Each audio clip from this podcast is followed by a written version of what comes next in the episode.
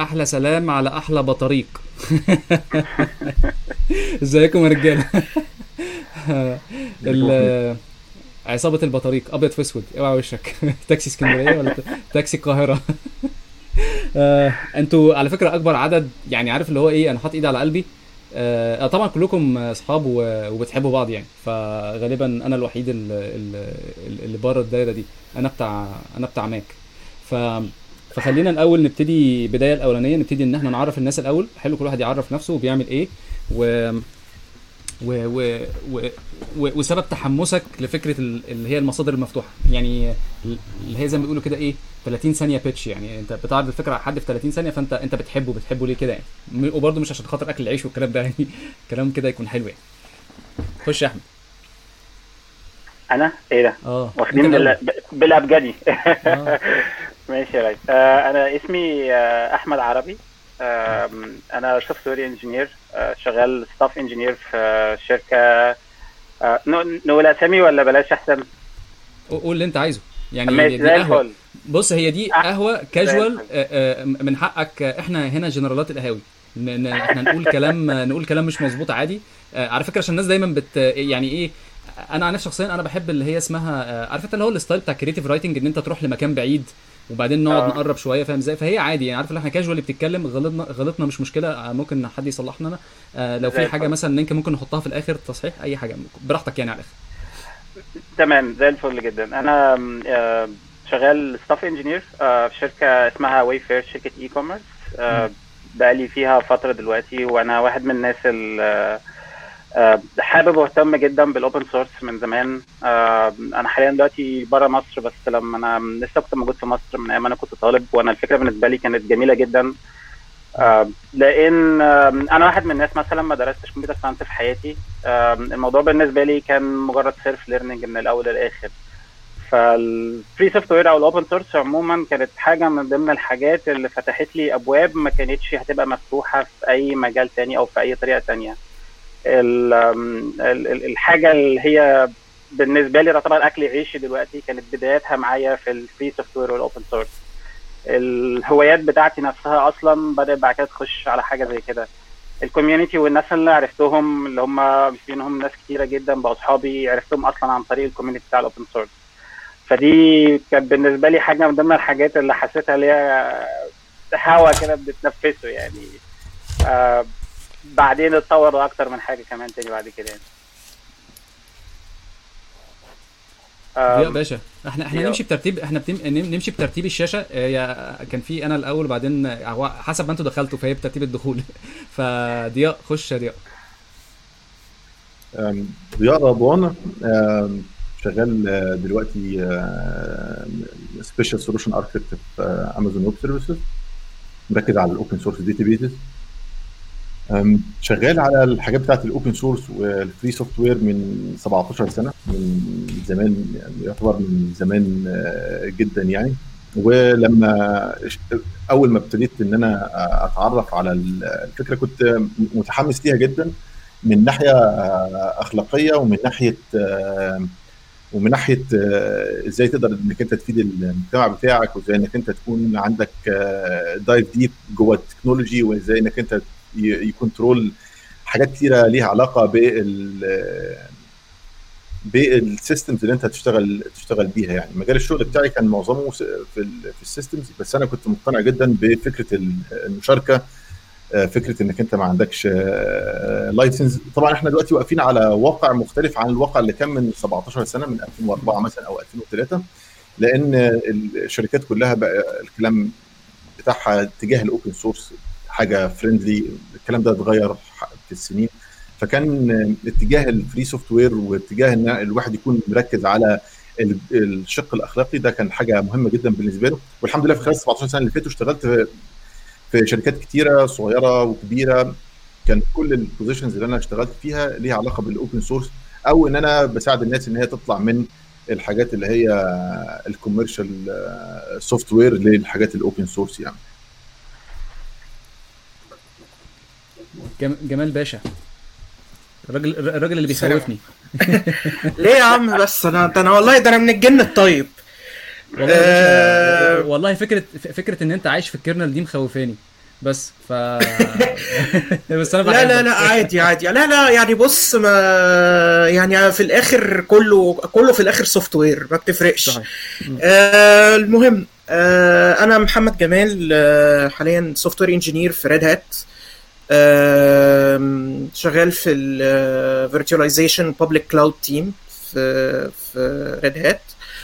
وحكايتي مع الاوبن سورس الحقيقه تقريبا ترجع لحكايتي مع الكمبيوتر نفسه. يعني اول كمبيوتر اشتغلت عليه كان تقريبا من 20 سنه، وما كانش بعد فتره قصيره قوي ابتديت كنت بجيب مجلات وحاجات كده الكمبيوتر، وفجاه كان في مجله من ضمن مجلاتي ايرونيكلي اسمها ويندوز يوزر ماجازين، كانت منزله لسبب ما كان الاديتوريال اللي فيها يعني متحمسين جدا للينكس والاوبن سورس وبتاع وكده، حاجه غريبه جدا على مجله بهذا الاسم يعني. لكن كانوا في مره منزلين في العدد في احد الاعداد ديستريبيوشن لينكس كانت بتنزل على الويندوز، يعني ما كانتش ما كنتش بتحتاج تديول بوت، هي من جوه الويندوز بتعمل لها فيقوم الويندوز يشت داون وهو يريبوت او يعني يقوم ديستريبيوشن لينكس. كان في الفتره دي في ديستريبيوشنز لينكس كتير بيزد على الفكره دي انه يعني ما بتحتاجش تعملها بارتيشن وبتاع. فانا طبعا اول مره اعرف ايه ده في حاجه مش اوبريتنج سيستمز مش ويندوز، ايه ده؟ طب انا عايز اجرب، طب انا عايز اشوف.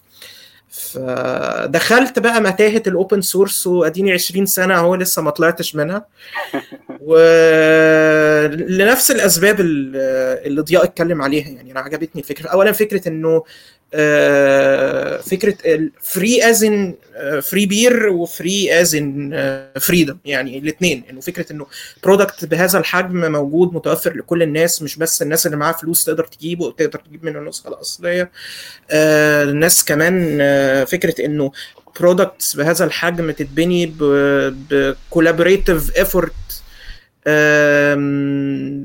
بشكل كبير كان معظمه على الاقل لحد بدايه الالفينات يعني كان تطوعي وناس في النهايه قدرت ان هي تبني منتج او تبني حاجه سوفت وير محترم يعتمد عليه ويستخدم. طبعا برضو اليوزابيلتي بتاعت الحاجات دي من 20 سنه غير دلوقتي تماما، لكن يعني في النهايه هو مش حاجه مدفوعه والناس اشتغلت فيها وبالتالي قدروا ان هم يطلعوا حاجه بالحجم ده. بس وطبعا بقى الحياه بعد كده بقى خدتني يعني لفتره كنت مع كنت يعني حتى يمكن الفتره دي يمكن اللي قابلت فيها ضياء، بس يمكن هو ما يفتكرنيش لان الموضوع ده كان بقاله كتير من ايجي لاج. وبعدين كان في الاوبونتو يوزر جروب وقتها، برضو تعرفت على احمد العربي رغم ان هو كان وقتها في دور امباسادور اعتقد، مش يعني كان ديستريبيوشنز مختلفه لكن في الاخر كلنا كنا برضو، ودي برضو توريك الروح يعني بتاعه الاوبن سورس ان الناس حاسك كانك بتقول عليه زملكاوي، بس انا ما بفهمش الكوره بس انا عارف ان زملكاوي. هو انت تقدر تعتبر ان كان يعني فيدورا وبونتو كانوا هم اهلي وزمالك اللينوكس ديستريبيوشنز يعني ف واعتقد لا يزال يعني يمكن لحد دلوقتي. لكن لكن الفكره انه في الاخر هي دي برضو حاجه تدلك على روح الاوبن سورس، يعني فكره انه احنا ممكن نكون مثلا بنستخدم حاجات مختلفه لينا بريفرنسز مختلفه، لكن في الاخر بنتعاون مع بعض. كوميونيتي في النهايه بيساعد بعض، وان هو ممكن حاجات تبدو ان هي متنافسه لكن الناس بتساعد بعضيها فيها. يعني كان حتى ليها تيرم كوبيتيشن، يعني فاهم اللي هو ما بين كوبريشن وبين كومبيتيشن يعني. بس والنهارده هو اديني بقى اكل عيشي كمان اوبن سورس. فيعني بس تعليقا صغير على الكلام انت بتقوله على حته ان هي فري وكده، ان هي اوبن سورس.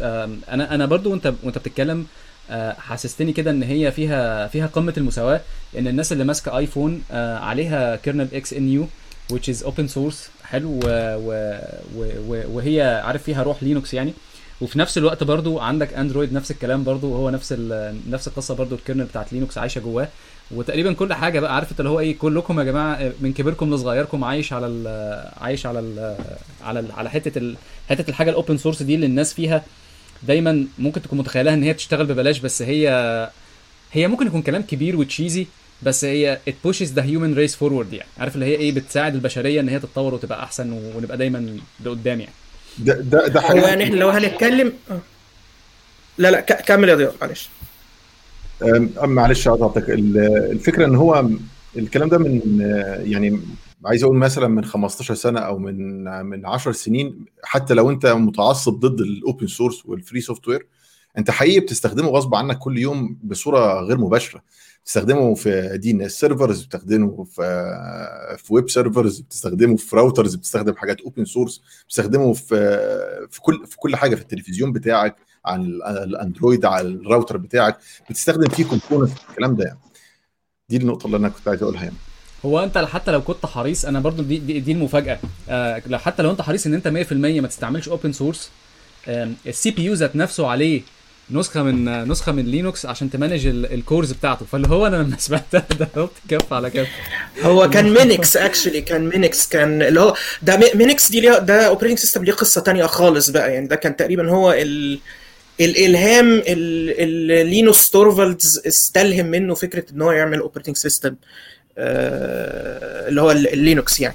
فالحقيقة لينوكس أوتليفد مينكس بمراحل يعني. ولكن الغريب أنه حتى الناس بتوع مينكس نفسهم استغربوا لما لقوا انتل جالهم تقولهم على فكرة احنا بنستخدم الأو إس بتاعكم في اللي هو الأكتيف باور مانجمنت، ولا شكل بيسموه ايه ده، اللي هي التكنولوجي اللي بتخليك تقدر تمانج الماشينز حتى وهي تيرن اوف يعني.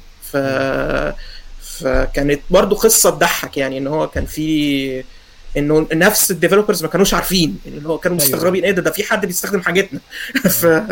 جميله. محمد رضوان، ولو حد بيتساءل هل ضياء رضوان ومحمد رضوان اخوات، فهم يعني اخوات في كل حاجه. جايين واسطه بقى. بص، هو ضياء اكبر مني طبعا مقاما وعلما، ف يعني انا شفته كرول موديل بالنسبه لي. فلم انا في الاول كنت في كليه مهتم قوي كليتنا شويه كهرباء وحاسبات، او كهرباء معهد العاشر لو تسمع عنه HTI. فكان شويه في 3 ترمات وامتحانات طول الوقت. فكان ضياء كنت بشوفه اكتيف قوي في حكايه الاوبن سورس وساقية الصاوي وبيقابل شباب في الجامعات ويوزع ديستريبيوشنز وحاجات زي كده بتاعت فيدورا. لما اتخرجت بدأت بقى اخش في الموضوع ده، بس استخدمه، اتعلم لينوكس واتعلم سيستم انجينيرز والسكريبتنج والحاجات دي. ف بعد كده اول شغل اشتغلته كان في شركه كل داتا سنتر كله مستخدم سنتوس، ومعظم السوفت ويرز اللي شغاله على السيرفرز دي بتبقى اوبن سورس، لو اي سيرفيس استخدمها هناك، لو فيها اباتشي او اي سيرفيس استخدمته معظمها اوبن سورس، مفيش حاجه بلايسنس عموما الا الاجهزه بتاعه اليوزرز اللي هم بيستخدموا اوفيس او حاجه على الويندوز. فالبدايات ديت بالنسبه لي كانت قويه، ان انا اتعلم السوفت وير اللي هي ليه الفايده اللي بنطلعها من الاوبن سورس يعني. بعد كده لما نقلت برلين لقيت ان الشركات بدات، معظم الشركات هنا او مش عايز اقول كلها، شغالين او قايمين على الاوبن سورس. تلاقي شركه مستخدمه داتابيز ماي سيكوال، مستخدمه ووردبريس، او تلاقي كاشنج سيرفيس، تلاقي معظم السيرفيسز مستخدمه على اوبن سورس. ما تلاقيش شركه، حتى شركه تعتبر كبيره، شركه فيها يعني هم بيقولوا هنا ستارت اب، بس فيها مثلا 2000 اي تي انجينير او 2000 ديفلوبر يعني. تلاقي مثلا معظم الحاجات او كل الحاجات بالنسبه للسيستمز اوبن سورس، من داتابيزز لحاجات زي كده. تلاقي الشركه مثلا تستخدم اوراكل، ده اللي شفته في برلين يعني. ما شفتش جوب مثلا مطلوبه اوراكل داتابيز انجينير او حاجه زي كده.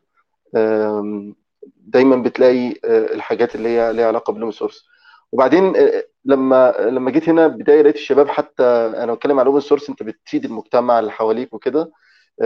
في بدايه برضه جيمي من الشباب اللي شغاله وعربي في موضوع في برلين بيساعدوا الناس وكده، فبدأ عملوا ويكي على الناس تضيف فيها الورق المطلوب والاجراءات الفيزا وما اعرفش لو جالك طفل تعمل ايه والحاجات دي. وهي في البدايه كانت بسيطه جدا، دلوقتي بقت موسوعه، واي حد يعمل سيرش على جوجل بيطلع له اول حاجه، واي حد بيسال على حاجه تقول له روح الويكي. ما تقعد يعني، برضو دي بتفيد الكوميونتي هنا، فمش موضوع بس سوفت وير.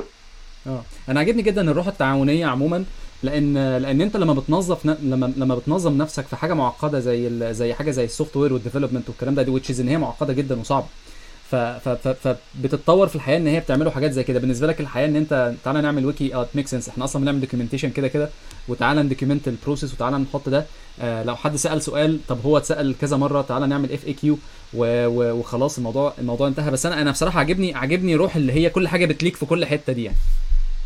بالظبط. انا برضو حتى مثلا الشباب، في حد من الشباب بدا جروب على الفيسبوك يجمع الاي تي اللي في المانيا، وبدا كنا في الاول 50 واحد ولا 90 واحد، دلوقتي الجروب داخل فيه 3000 واحد، وكلهم معظمهم بيساعدوا بعض.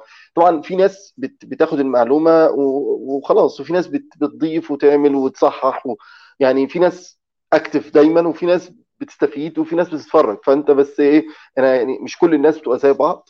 بس من الحاجات اللي طلعت اللي عجباني جدا في الفتره اللي فاتت، او مجموعه كانوا شغالين عليها والناس بتتبرع عليها وكده، الويكي من الحاجات اللطيفه. عشان كده بقول ان السوفت وير مش بس الاوبن سورس، مش شرط سوفت وير بس، الاوبن سورس ممكن طريقه تفكير، يعني زي كلمه ديفوبس. يعني ما تقول لك انا ديفوبس انجينير، لا انت مش ديفوبس، انت طريقه تفكير ان تبقى في الديفلوبمنت والاوبريشن. انا جبت كمثال يعني. طيب خلينا نخش بقى في الميت، في اللحمه. عايزين نهبر هبره حلوه دلوقتي. كنا المفروض ان احنا نتكلم ايه، نطلع كده الطلعه الاولانيه. اولا انا عندي كذا سؤال حلو. مبدئيا انتوا كلكم قلتوا ليه اوبن سورس، فانا كان السؤال الاولاني كان موضوع الاوبن سورس، وبعدين صبرت شويه وكنت هسال سؤال تاني عن اللايسنسنج والاصدقاء والكلام ده، وبعدين انتوا منشن الكوميونتي والكلام ده كله، فانتوا عمالين تجاوبوا على الاسئله اوتوماتيك من نفسكم يعني. وبعدين في سؤال تاني انا بالنسبه لي مهم جدا، الخناقه بتاعه الاوبن والكلوزد، وليه الناس، وليه انت كنت بتحاول انك تخلي الناس تنقل يعني كل واحد كده ايه كده ياخد له 30 ثانيه مثلا عشان نعرف نكفر كل الاوبينيونز يعني كلوزد، يعني ليه لا كلوزد، والكلوزد بيأثر عليا في ايه از يوزر واز انجينير، حلو، من ناحيه مثلا التفكير ومن ناحيه الاوبورتيونيتيز ومن من من ايه يعني. فكر فيها كده من كذا ناحيه. لو عندك حاجه برضو برسبكتيف تاني يا ريت تشيره معانا. نبدا برضو من عربي. استاذنك بس في نقطه لو ينفع ان احنا نوضحها الاول، لان في جزء ناس قالت فري سوفت وير وفي ناس قالت اوبن سورس، والاثنين فيهم ليهم اختلافات يعني من ناحيه تاريخيه وتنظيميه يعني، مش اكتر. بس لما دي تكون واضحه للناس في الاول هيكون الموضوع ابسط، السرد اسهل. هتقدر تلينك طب ليه اسمها اوبن سورس وليه كان اسمها فري سوفت وير، والموضوع ابتدى اصلا ازاي.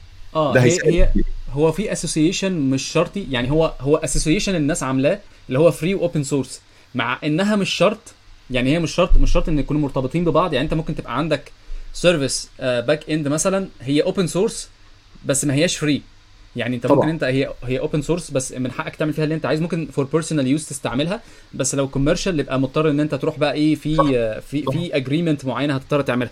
ودي الحته اللي هي بتاعه اللايسنسنج، اعتقد ان انتوا اوريدي حاطينها في الدوكيمنت، بس هي قدام شويه. الحته اللي هي اعتقد اللي هي احنا محتاجين نفوكس عليها دلوقتي، هو كلكم منشنتوا كده من تحت لتحت اصحابي كانوا بيستعملوا كلوز وانا كنت بخليه يستعمل اوبن، فاللي هو هي فرقت في ايه يعني. هي فرقت في إيه؟ ان انا مثلا ابقى عدو للاوبن سورس مثلا وانا مش بحبه، والسيرفيس بتاعتهم على فكره مش حلوه وما عندهمش كاستمر سبورت وكل الكلام ده، لان الحاجات دي كلها انا عارف ان هي مردود عليها، بس عايز اسمعها منكم يعني. عربي خش. عربي ماشي يا ريس. طيب بص، هو اكتر تبسيط انا سمعته لواحد من الناس اللي كانوا بيوضحوا فكره الاوبن سورس، هو ببساطه خالص انت تخيل ان انت واحد رحت خدت كتاب، سواء الكتاب ده جالك هديه او اشتريته، حلو okay. الكتاب اللي انت عندك ده من حقك انك تاخده وتديه هديه لحد، من حقك okay. انك ممكن مثلا تنسخ الكتاب ده مثلا وتدي لحد مثلا نسخه منه من حقك انك تاخد الكتاب ده وتروح تبيعه لحد تاني اصلا، وممكن كمان تقرا الكتاب ده وتستفيد منه وتكتب منه كتاب تاني وتروح تبيع الكتاب التاني ده. بمعنى تاني، لما انت بتملك حاجة انت بتملك حقوق وحريات كاملة فيها. ما ينفعش ان حد يقولك انا هديك الكتاب ده بس اوعى اياك انك تفتح صفحة مش عارف ايه في الكتاب.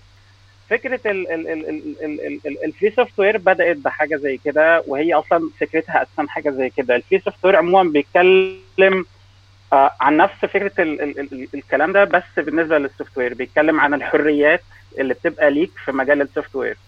الشركات لما دخلت في مجال السوفت وير من زمان جدا، من ايام اول شركه سوفت وير قبل حتى مايكروسوفت، في شركات حاولت انها تحدد المستخدمين، تقول لهم احنا هنديكم السوفت وير بتاع الاوبريتنج سيستم ده عشان يشغل لكم الكمبيوتر اللي عندكم في البيت، بس مش هتاخدوا نفس الحريات بقى بتاع الكتاب، بتاع العربيه، بتاع شقتك، بتاع كذا بتاع كذا. احنا بقى هنخليك تستخدم السوفت وير ده، بس مالكش حق انك تعمل كذا، مالكش حق. بداوا يحدوا من حريات الناس، فبدات الموفمنت بتاع الفري سوفت وير تبدا تتكلم عن حاجه زي كده، تقول اللي بيحصل ده غلط، واللي بيحصل ده ما ينفعش، ومحدش مجبر على حاجه زي كده، واحنا ممكن نعمل حاجه على حاجه زي، يعني ممكن نعمل تغيير بالنسبه لحاجه زي كده. فدي فكره الموضوع ككل، انها بتتكلم عن حقوقك ايه كواحد مستخدم. انا بستخدم السوفت وير دلوقتي، حقوقي ايه؟ يعني هل اسمع، هل لما حد يقول لي ان انت من حقك كذا كذا كذا كذا، اللي بيتكلم عليه ده صح ولا غلط؟ الفري سوفت وير ببساطه خالص بيقول لك ان انت ليك حريات معينه، بيحددوها ان هم 4. الحريات دي من حقك، ما ينفعش ان حد ياخدها منك. لو حد جه قال لك انت معاك 2 من الحريات دي من اصل 4، ده ما يبقاش فري سوفت وير، على طول بنسميه كلوز. ما بيفرقش فيه اذا كنت انت واخده مجانا او بفلوس. بمعنى الفري سوفت وير انا ممكن اشتريه، انا ممكن اروح اشتري سوفت وير، وممكن اللي انا هشتريه منه ده ما دام بيضمن لي 4 حريات، 4 حقوق دول، ده تمام. المشكله اعتقد اللبس بيجي عند الناس، بيجي بسبب ان الانجليزي كلمه فري فيه كلمه وحشه شويه. فري في الانجليزي بالنسبه للاوبجكت معناها ان هو ببلاش، مش معناها ان هو حر. كلمه فري عشان تبقى حر في الانجليزي تطبق على الاشخاص. فالناس ساعات بيفتكروا ان كلمه فري معناها ببلاش. هي فلسفه مثلاً. يعني هي كلمه فري هي فلسفه زي ما انت شرحت دلوقتي، هي الكومبوننتس بتاعت لو اتطبق عليها ممكن نسميها اي حاجه تانية. بس هي طبعا انا معاك جدا في الحته دي. وكنت عايز اسال محمد جمال، انت متفق مع الكلام ده ولا عندك حاجات تانية عايز تقولها؟ انا طبعا متفق مع الكلام ده. يمكن انا هي نقطه برضو، انه يعني عربي كان بيتكلم على نقطه الحريات ال4 دي. هي برضو على للإفادة، يعني هو الحريات ال4 دي بيقول لك حرية تشغيل البرنامج لأي غرض، حرية دراسة البرنامج وكيفية عمله، وده بيقول لك انه فكره انه السورس كود بتاع البرنامج يبقى متوفر، ده شرط اساسي منه. يعني لا يمكن ده تحقق، لا يمكن الحريه الثانيه دي تتحقق بدون عدم وجود السورس كود. حريه اعاده توزيع البرنامج، وحريه توزيع النسخ اللي انت عدلتها لو انت عدلت من البرنامج للاخرين. فيمكن اللي حصل برضو دي، يمكن النقطه انه كان في، يعني احنا بنتكلم انه اللي ابتدى الحركه دي او اللي ابتدى الموضوع ده اللي هو كان ريتشارد ستولمان لما عمل فري سوفت وير فاونديشن، وابتدى الجنو بروجكتس سنه 83. كان هو تركيزه على النقطه دي، وكان وقتها اللي العربي كان اتكلم عليه فكره انه ابتدت الكمبيوترز تنتشر، ما بقتش مجرد معامل وبيتعامل عليها ناس علماء وخبراء وبيقعدوا يشغلوا عليها معادلات. لا، كان الكمبيوتر اتطور للمرحله انه ابتدى يدخل البيوت، وابتدى انه يبقى فيه شركات بتعمل له سوفت وير تجاري، والشركات دي ما كانتش بتوزع السورس كود معاه وهكذا. فده كان رد الفعل اللي حصل وقتها. اللي حصل انه برضو في النهايه، يمكن لحد دلوقتي احنا ما سمعناش عن مصطلح اوبن سورس بقى، او اوبن سورس ده جه منين.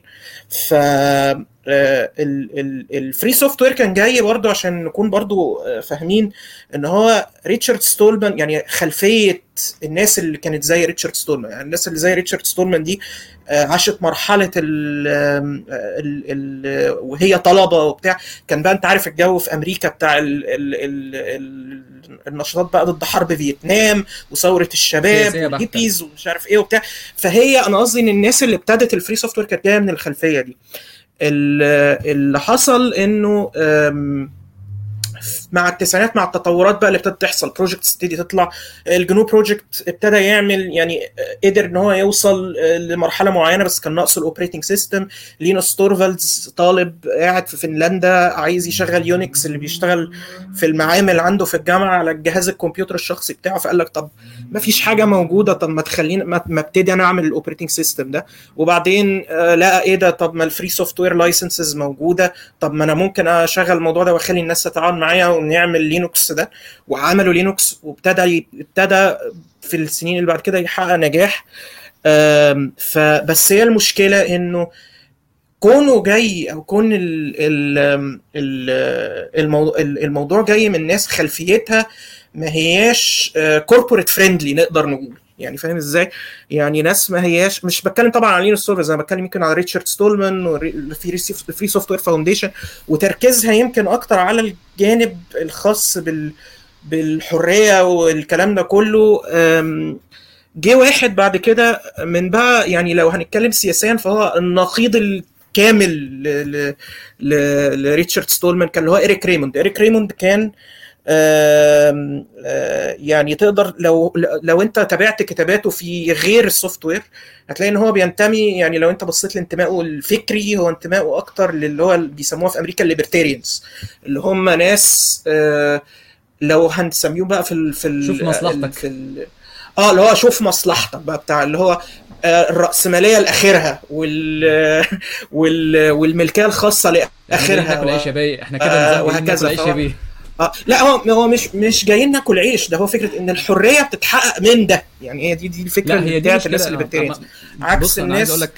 انا انا عندي تعليق صغير على حته جنو، لان الجنو عامل مشكله بصراحه في الاوبن سورس، ان هو اللايسنس بتاعته ريستريكتيف جدا وبتخلي المشاريع تتعاد. يعني مثلا لما بتلاقي ناس بتعيد المشاريع عشان خاطر الرولز اللي هو حاططها اكستريم قوي، بتخلي الناس. هو انا كنت لسه جاي للنقطه دي، هو انا كنت فعلا جاي للنقطه اللي انت هتقولها دي. طب انا عندي تعليق صغير عشان دي هنتكلم في اللايسنسز في حته تانية. يعني ضياء يقول لنا احنا قلنا كلام كتير، فانت تعليقك ايه؟ انا عايز بس الخص الحاجه، الكلام اللي الشباب قالوه كلام كويس جدا. تقدر انك انت تبص على الفري سوفت وير ان هو جانب اخلاقي، انك انت ده الطبيعه، لو انت هتربي اولاد او شايف انك انت عايز تربيهم بتربيه كويسه، بتقول انك انت لازم انك انت لما يبقى معاك حاجه تديها لحد، يعني مش لازم انك انت تكون معاك الحاجه وتخبيها وتقفل عليها ما تعملش مشاركه ليها. يعني فما بالك بقى لما انت تكون مثلا شاري برينتر، وده اللي حصل مع ريتشارد بالظبط، ان هو كان عنده برينتر والبرينتر دي ما كانش من حقه ان هو يخليها تشتغل بالطريقه اللي هو عايزها تشتغل بيه، لان هم مش عايزين، مش انترستد ان هم يديله الدرايفر الجديد بتاعها. فمن ناحيه اخلاقيه دي هتلاقي الفري سوفت وير فاونديشن هي دي القصه بتاعتها، ان هي عملت الجنو اللي هو بغض النظر ان هي لايسنس، بس هي في الاساس اتس نوت يونكس. جنو نفسها ريكيرسيف اكرونيم ل جنو از نوت يونكس، جنو از نوت يونكس، يعني فدي حاجه في اللغه موجوده زي واين از نوت ايميليتور، كذا كذا بروجكت ماشي بنفس الطريقه دي. يعني إريك ريموند عمله كان حاجه برضو كويسه جدا في تاريخ الاوبن سورس، وده اللي وصلنا لنقطه احنا موجودين فيها النهارده، انك انت لو رحت للسي او او سي تي او في كوربريت وقلت له انا هديك فري سوفت وير، فري doesn't have a value لو انت استخدمت الجمله بتاعه فري ان هي ببلاش، فكده doesn't have a value، يبقى انت كده مش هتديني حاجه. بس الاوبن سورس كوين المعنى بتاع ان هي تكون مفتوحه المصدر، وفي نفس الوقت انت ليك حريات انك انت تستخدمها وتقدر انك انت تعمل بيها بيزنس موديل. وفي شركات كتيره جدا قامت من الحاجات دي، من اولها سيجوين كان من حاجه بتيميليت وريد هات اشتريتها في الاخر يعني على ويندوز. المهم في الاخر انت الاوبن سورس ليه موديل مختلف في كوميرشاليزيشن، بس بعد شويه عن الشق الاخلاقي. الشق الاخلاقي لسه موجود بيتحقق برضه، بس من خلال انك انت عندك حاجه ينفع البيزنس ان هو يدخل فيها، وينفع ان هو يسمعها، وينفع ان هو يعمل كونتريبيوشن فيها، فكان فريندلي اكتر ليه.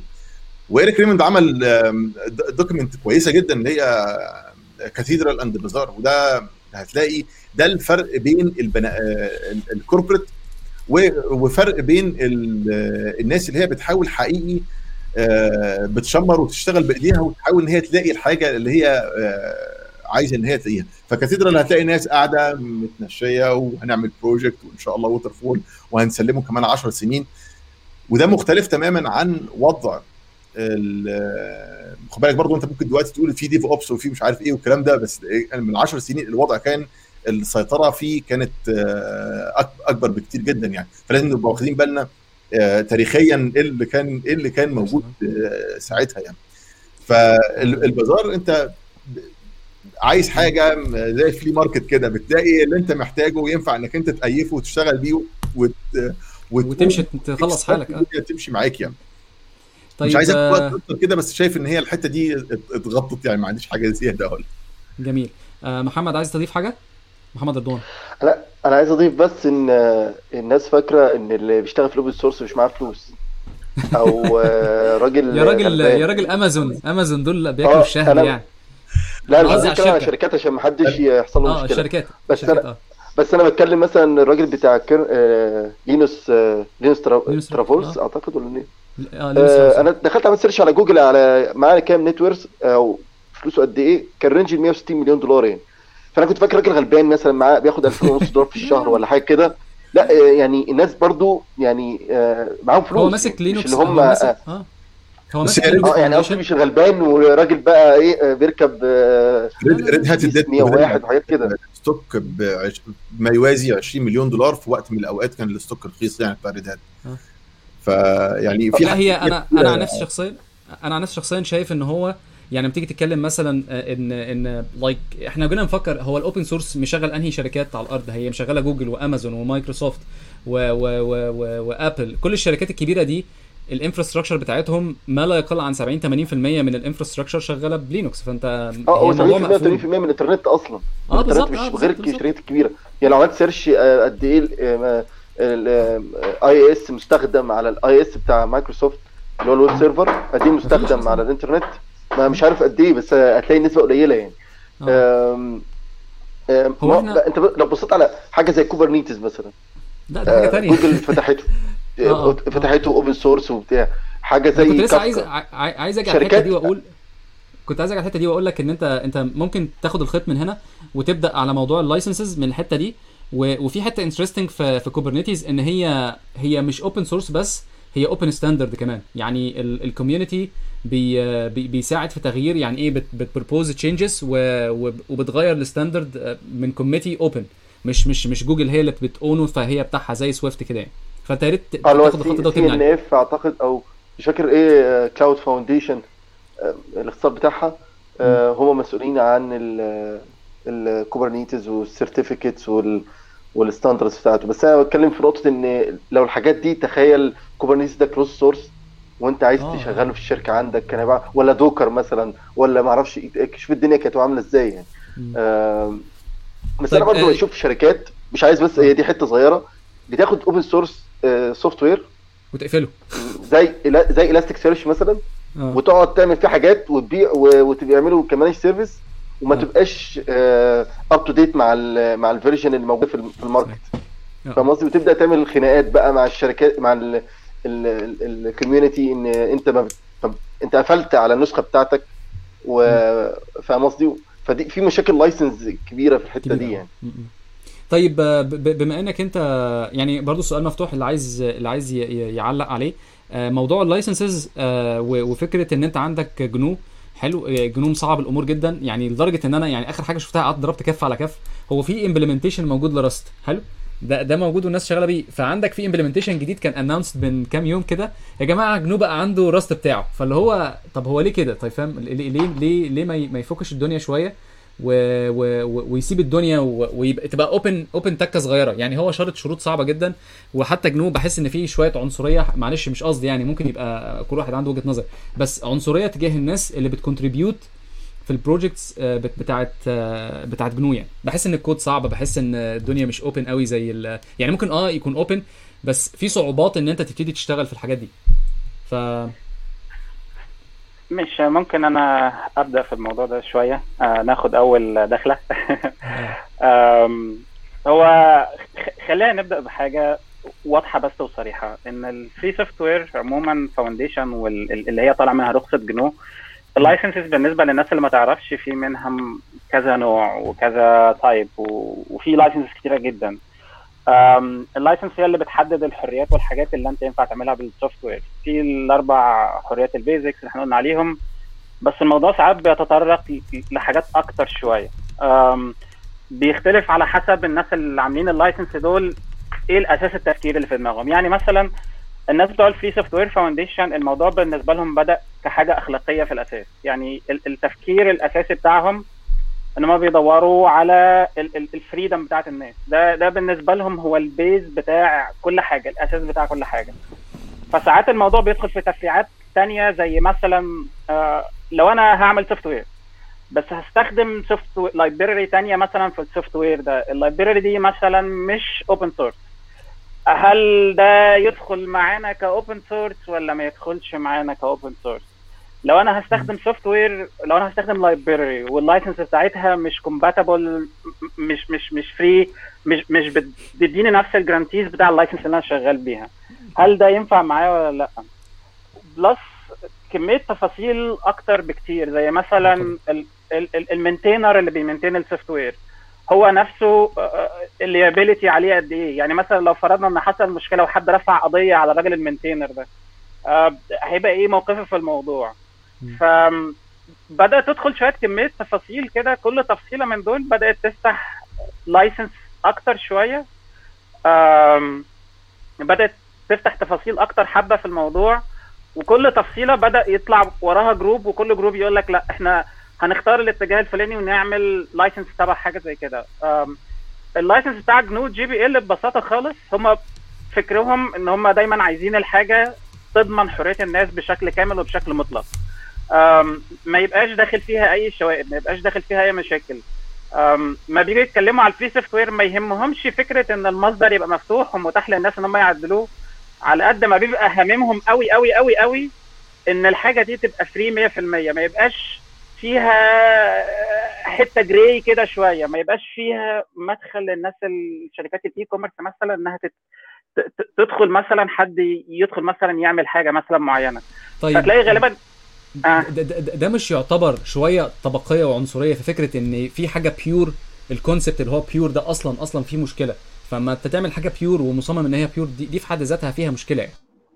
هو الافكار بتاعتهم اكيد افكار يعني متطرفه، يعني اكستريم. يعني هو الافكار بتاعتهم، انا واحد من الناس مثلا انا شايف ساعات الافكار بتاعتهم افكار اكستريم، بس مطلوب وجودها. انت في مجتمع هيلثي، عشان تبقى مجتمع عندك مجتمع صحي محتاج دايما الاطياف كلها، محتاج الاطياف كلها عشان يبقى فيه بالانس في الموضوع. ما ينفعش يبقى اتجاه واحد بس هو اللي مسيطر. فعشان كده مثلا بيبقى في ناس تانية موجودين زي الحاج إيريك والفكرة الاوبن سورس، اللي هو عنده نفس التفكير بس التفكير بتاعه مختلف شوية. يعني يقول لك لا، يعني احنا بنتكلم على المصدر نفسه ما يبقى مفتوح ويبقى فيه حريات كذا، يبقى فيه حريات كذا، بس مش على نفس الليفل بتاع الناس اللي بتتكلم فيه. هو بالنسبة له الموضوع كويند اكتر حوالين السورس كود، الافيلابيليتي بتاع السورس، وان يبقى افيلابل للناس والناس، ويبقى مضمون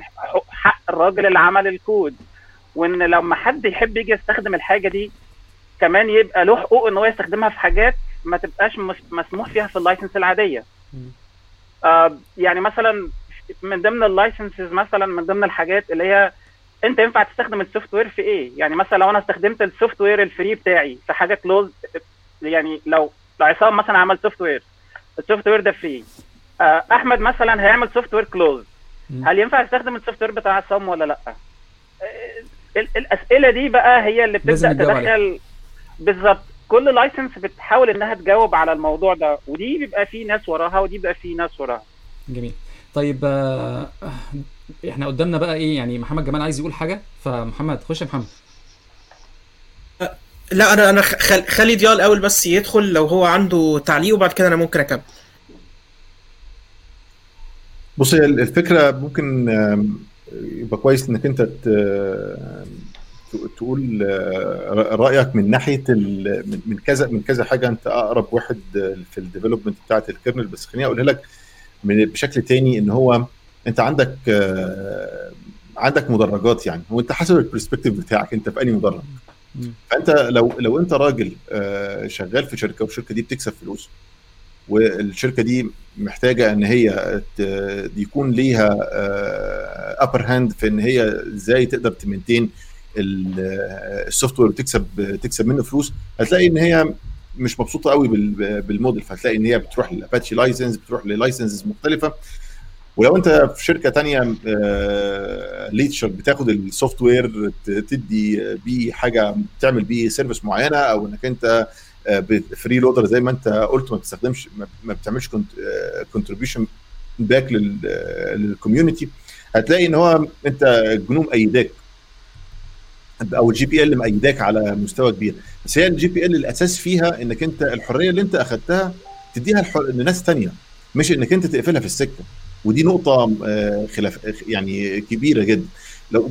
وعشان ابسطها برضو، انت لو عملت النهارده بصيت على اي لايسنس اجريمنت او اي تيرمز اند كونديشنز، ما بتقولش ان ليك يا عصام لما بتشتري السوفت وير ده انت ليك حقوق، هي كلها بتاخد من حقوقك. او شركه الكهرباء او شركه الموبايل بيقول لك احنا هنديك سبيد اب تو كذا، بس ممكن هي تنزل لكذا، ومش من حقك انك انت من كذا. حتى لو انت رايح تشتري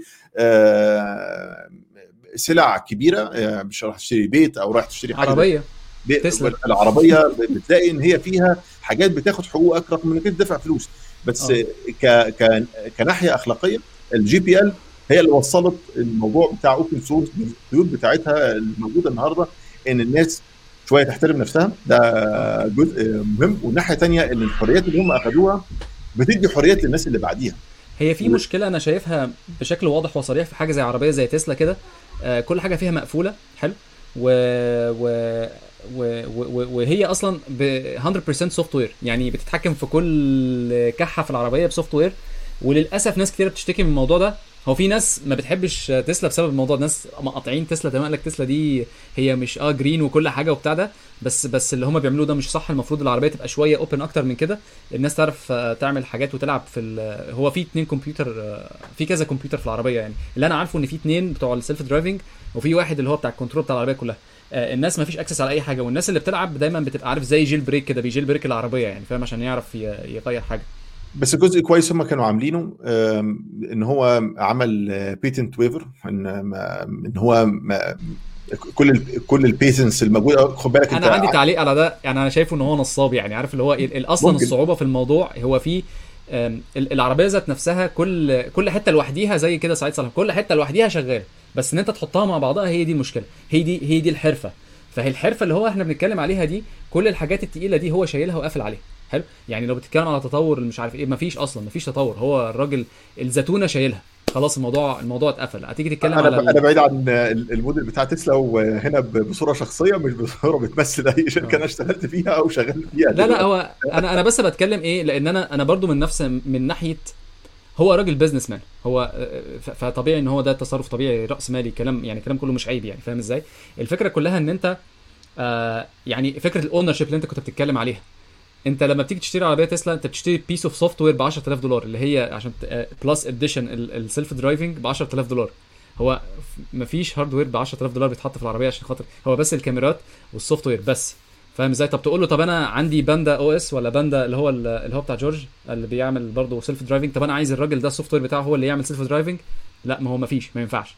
انت بتشتري العربيه عايز السوفت وير الوحيد المتاح ليك هو السوفت وير اللي هو بتاع تسلا بس. فده اللي كان لو هم فتحوا الحته ديت، لو خلوا السوفت وير مفتوح، هتيجي شركات في الصين وهتعمل عربيه وتعمل كل حاجه وخلاص. وهو اوريدي حصل، انا مش بدافع عنه، لا انا مش بدافع عنه، بس تخيل انت برضو حصل مثلا في الدول العربيه، خلاص هتاخد السوفت وير بتاعه، وايه المشكله بقى؟ طبعا انت عايز تصنع الهاردوير برضو، بس انا قصدي هي اللعبه كلها في السوفت وير. هو بالنسبه له انا مش بدافع عنه ان هو المفروض يعمل كده، بس انت ديت الكور بتاعته.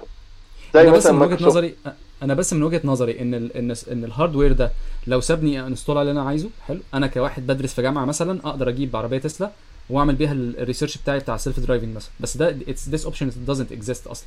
يعني مثلا ابل هتعمل عربيه برضه، صح؟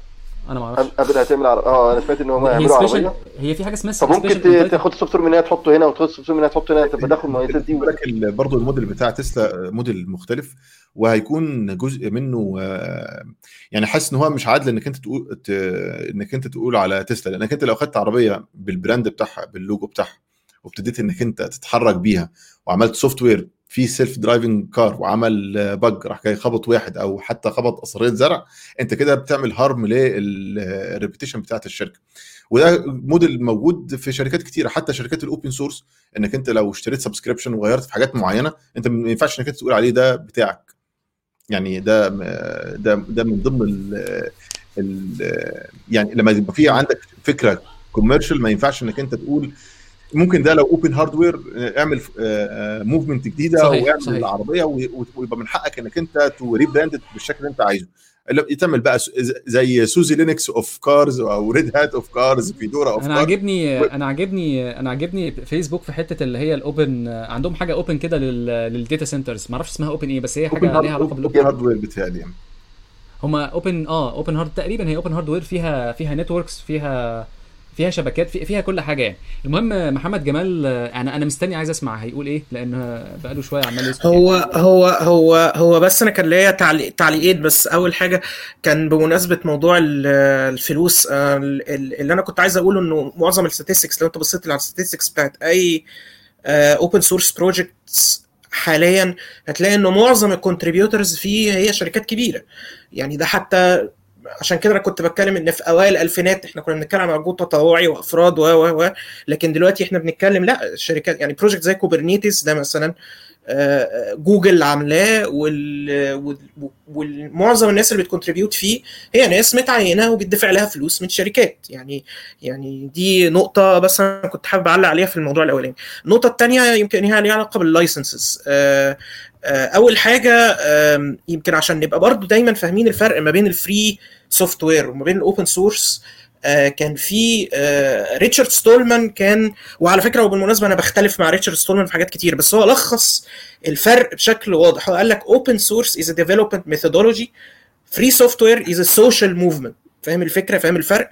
يعني هو هنا فكره السوشيال موفمنت. عيدها بالراحه وافصلها وقول لنا كل بالعربي. اوبن سورس ماشي، هقولها بالانجلش تاني عشان هو عايز يسمعها عصام، وبعدين هقولها بالعربي. Open source is a development methodology. Free software is a social movement. يعني المصادر المفتوحة هي طريقة في التطوير السوفت وير، لكن المصادر المفتوحة هي حركة اجتماعية. طبعا ممكن يبقى الموضوع ده فيه مبالغة شوية يعني من ناحية ستولمان، لكن هي بتوضح برضو الفرق في المنطلقات. إن واحد بيفكر من منطلق عملي شوية، بيفكر في السوفت وير تحديدا، وبين إن إحنا بنتكلم على واحد بيفكر إنه والله أنا راجل شغلي في السوفت وير ومؤمن بحريات معينة وعايز الحريات دي تبقى موجودة في السوفت وير برضو. وده بيودينا برضو للنقطة اللي إحنا كنا بنتكلم فيها عن اللايسنسز. يعني مثلا في لايسنسز، خلينا ننسى الجي بي إل دلوقتي، الجي بي إل هي أوبن سورس وهي فري سوفت وير لايسنس. لكن مثلا عندك لايسنسز زي البي إس دي لايسنس مثلا، ده أشهر مثال في الموضوع ده. بي إس دي لايسنس تعتبر أوبن سورس لايسنس، وفي سوفت ويرز أوبن سورس مشهورة جدا كتيرة تحت اللايسنس دي. أعتقد طبعا البي إس دي أوبريتنج سيستمز زي فري بي إس دي ونت بي إس دي طبعا يعني معروف إن هي تحت اللايسنسز دي. ولكن برضو في مثلا حاجات اعتقد على ما اظن كان اباتشي مثلا تحت اللايسنس دي. معظم السوفت ويرز اللي تحت الاباتشي فاونديشن بيتبع اللايسنس دي. ومن اهم النقاط اللي بتفرقها عن الجي بي ال باصداراتها المختلفه ان هي بتسمح بيسموها ديريفاتيف ووركس، او اللي هي الحاجات اللي الفرعيه. بمعنى انه البي اس دي لايسنس مثلا تسمح لك تاخد سوفت وير اوبن سورس وتقفله، الجي بي ال ما تسمحلكش بده. تفهم الفكرة؟ يعني مثلا لما مايكروسوفت عملت ويندوز ام تي زمان جدا، خدوا النتوركينج ستاك اللي موجودة في البي اس دي اوبريتنج سيستم ونقلوها ويندوز وقفلوا على ويندوز. فلا يزال الكود اللي كان موجود في البي اس دي اوبريتنج سيستم موجود ومفتوح والناس تقدر تعرفه، لكن احنا ما نعرفش مايكروسوفت عدلت فيه ودخلته في ويندوز اتقفل. ولكن السوفت وير اللي تحت اللايسنس دي اسمه اوبن سورس، لكن ما اقدرش اسميه ان هو فري. فانا حبيت ان الفرق ده يكون واضح، لانه برضه هو يوضح الفرق ما بين المنطلق اللي ورا او الفلسفه اللي ورا النوعين من اللايسنسز دي. عشان كده حتى هتلاقي انه ايه الفكره انه بتوع الفري سوفت وير مع الوقت بيلاقوا انه السوفت وير بيتطور بالشكل الفلاني.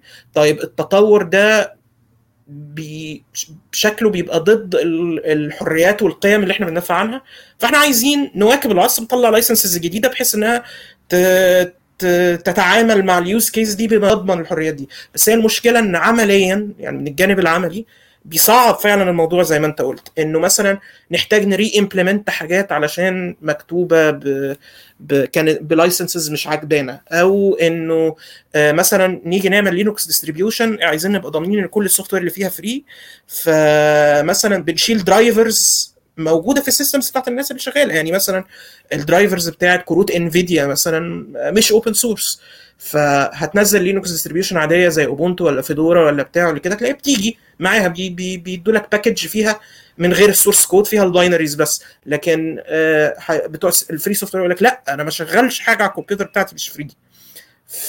فهنا بتيجي حته بقى الاكستريم شويه، انه انت بتدافع عن اهداف نبيله، مهم ان تبقى موجوده بالمناسبه زي ما عربي قال، انه لازم يبقى في حد على طول بيشد الناس في السكه دي. لكن عمليا بتصعب الدنيا فعلا. يعني انا ما اقدرش ابني حاجه بالكامل على ده فقط بس. فهي ده اللي انا كنت عايز يعني اقوله في الموضوع ده. ضياء كان عنده تعليق على جيمي. طيب هي دلوقتي لما الموضوع خد بالك، احنا لما بنتكلم النهارده على كوبرنيتس ده يعني accumulated experience من الشركات اللي هي بتcontribute في حاجات كبيره، going through بقى كل البروجكتس بتاعت اباتشي، بتاعت اوبن ستاك، بتاعت كل القصص دي يعني. الشركات دي كلها في الاخر هدفها الربح، دي شركات بيزنس، معظم الشركات دي لسه في البورصه، فما بتتحركش يعني. ما ينفعش انك انت تقول هي داخله تعمل شيرنج كونتريبيوشن، دي فيها وين وين سيتويشن، وفي مصلحه دايركت ليها ستيرنج، وكل واحد بيدفع فلوس في الفاونديشن بيكون ليه ستيرنج باور ازاي البروجكت ده هيشتغل. مصلحتهم ان هم يشتغلوا مع بعض، ما فيش حد هيقدر ان هو يسيطر على البروجكت لوحده. وده ممكن يتعلموه مثلا من اوبن ستاك، ده من رايي الشخصي يعني. انك انت بتلاقي شركات كتيره جدا شايفه ان هو شركه زي مايكروسوفت، زي في إم وير، زي ريد هات، زي غيره من الناس. ريد هات كانت توب كونتريبيوتور يعني جوه البروجكت، وده دي حاجات بابليك ما بقولهاش لان انا كنت شغال في ريد هات 5 سنين. ان هي كان كل الدرايفرز وال الدايركشنز بتاعه الشركات كلهم عندهم فيرتشواليزيشن كومبيتينج وذ اوبن ستاك سم هاو. فتلاقي حد كان مسؤول عن درايفر معين ممكن ياخر الدنيا، انا مش عايز والله لو انا دخلت القصه دي في ام وير مش هتقدر ان هي تكوميرشلايز البرودكت بتاعها. انت لازم تكلم في سفير، ما تكلمش إي إس إكس آي، لان إي إس إكس آي كان ده فري. فهو مصلحته ان هو يبوش التشينج جوه الكوميتي ان هي تكون عن طريق الحاجه اللي هي بتجيب له فلوس، وده حقه يعني. ما قلناش حاجه يعني. انت قصدك ان في لوبينج بيحصل على مستوى الكوميتيز بتاعه الاوبن سورس، ولا انا فاهم غلط؟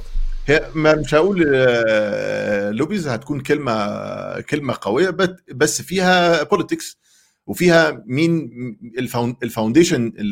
الفاونديشن دي مش فاونديشن ملائكيه يوتوبيا كل واحد حريص ان هو يديفلوب ويحل باجز اكتر. لا بس انا تقالي ان من مصلحه ناس كتيره يعني مثلا لو بتتكلم ان هي مصلحه في ام تعمل كذا، مصلحه جوجل وامازون وابل ان هم سيرفراتهم تبقى ارخص، وان يبقى الفيرتشواليزيشن عندهم مثلا ارخص، او انت فاهم انا قصدي ايه يعني. جزء منها كده، ده هيكون حقيقي، جزء منه كده. بس برضو لو شركه اكس، بلاش اجيب اسامي ناس، كل الناس اللي بتعمل كونتريبيوشن في الاوبن سورس على راسي، وبتكلم تاني بصوره شخصيه في الحته دي، ان هي وهما بيعملوا كونتريبيوشن لما هو يعمل بوش للكود ده ويدخل ابستريم ده من ده اكبر مصلحه بالنسبه له، لان هو لو قفل عليه وابتدى ان هو يعمل له مينتيننج انترنالي هيكون قصه مكلفه جدا بالنسبه له. فلما تكون قصه مكلفه هو اسهل له ان هو يقول يا جماعه انا اوبن سورس وبحب الناس وكده وخد يا معلم الحاجه اهي. بس هي when they are doing this بتعمل بوش للمجتمع بتاع الاوبن سورس بيكون ملزم ان هو يعمل ابجريد للقصه دي، او ان هو لو ما لقاش فيها ريسورسز هيقوم جاي حالق للكومبوننت بتاعه كده، هو هيخسر. يعني احنا بنتكلم على القهوه فاهم؟ لا براحتك. بص انا من الاول انت بص انت خش براحتك. انا بص يعني انا شخصيا منعكشه، ما بفهمش الكلام اللي هو كلام الكتب، انا ما بفهموش يعني، لازم اتمرمخ في الطين عشان افهم الدنيا فيها ايه. فالكلام ده بالنسبه لي انا بتعلم يعني. انت بتقعد بتحكي كده، انا كانت اخري مثلا ايه، تعال نكتب الدوكيومنتيشن البروجكت ده، هو ده اوبن سورس بالنسبه لي، ان انا ده كده كونتريبيوتور مثلا واخد لينكس استعمله كده كل سنه طيب وخلاص كده. بس ده ليها انسنتيف بالنسبه لك، وليها وين بالنسبه لك، وليها حاجه تاثر في البراند بتاعك. ازاي الكلام ده ترانسليتد لفلوس قدام شغلك؟ بص هو خليني اقول لك، خليها اللي جايه الحته اللي جايه عشان اقول لك انا بقى الحته دي، عشان احنا عندنا المفروض نتكلم عن مشاكل الشرق الاوسط، في مشاكل الناس اللي بتستعمل السوفت وير، والناس اللي المفروض تبروديوس سوفت وير عندنا يعني. فمحمد خش كده، محمد رضوان انت بقالك كتير ساكت وانا نفسي اسمع صوتك. ف الله يكرمك، انا على فكره بستفيد جدا يعني، والشباب ما شاء الله عليهم. طيب والله بص، مشاكل الشرق الاوسط انا فاكر في 2012 كان في رينيو لللايسنس بتاعه سيرفرات بتاعه الحكومه او حاجه كده. فكان في بروجكت هيعملوه هيكلف $44 مليون. ففي مجموعه من الشباب والناس اتضايقت وكده وقالت ازاي لازم نستخدم السوفت وير اوبن سورس وكده. انا مش فاكر في اي مشروع هو شكلها يعني داتابيزز وسوفت، انا مش فاكر في اي بروجكت يعني كان شغال، بس كان مشروع كبير وهيكلف الدوله $44 مليون. ده انا فاكر الرقم يعني. وناس وقفت وناس حاولت تغير وكده، وكان في رد من حد من الحكومه كان بيقول طب يا جماعه نعدي اللايسنس دي، ان هندفع الفلوس دي $44 مليون ديت، وبعد كده ان شاء الله هنعمل مايجريشن للحاجات دي للحاجات الاوبن سورس وكده. معرفش بعد كده الدنيا وصلت ليه. هو ضياء بيقول لك اسمها اوبن ايجيبت، وبيقول لك ده جروب يعني كان الجروب معترض على $44 مليون بالظبط. انا فاكر ان هم كانوا معترضين على موضوع الفلوس وكده. بس هرجع حته سنه لورا كده، انت عشان تعمل مايجريشن لسيرفيس بمعنى مثلا من SQL سيرفر لماي سيكوال، هتعمل مايجريشن من اوراكل لماي سيكوال. خلي بالك برضو ماي سيكوال اوراكل هي الكونتريبيوتور اللي هو الانتربرايز بتاعها يعني، فاهم؟ هم الشباب ممكن يصلحوا لي في الحته دي، بس انا بتكلم في نقطه ايه، ان انت لازم تبقى في واحد جامد، مش عارف بقى الجامد ده تقول عليه ايه، واحد CTO كده بتاع الحكومه يجي يقول يا جماعه انا واخد كل الشتايم وكل المشاكل وكل حاجه في الحته دي، وانا هبقى مسؤول عن البروجكت ده. ودي لما بتشوف الناس دلوقتي بتعمل مايجريشن من الفيزيكال سيرفر للكلاود، دايما يقول لك لازم تخلي واحد من السي اوز او السي تي او او السي او يكون ورا ظهرك وانت تعمل مايجريشن، ان هو يبقى واخد الانيشيتيف دي ان هو يعمل مايجريشن.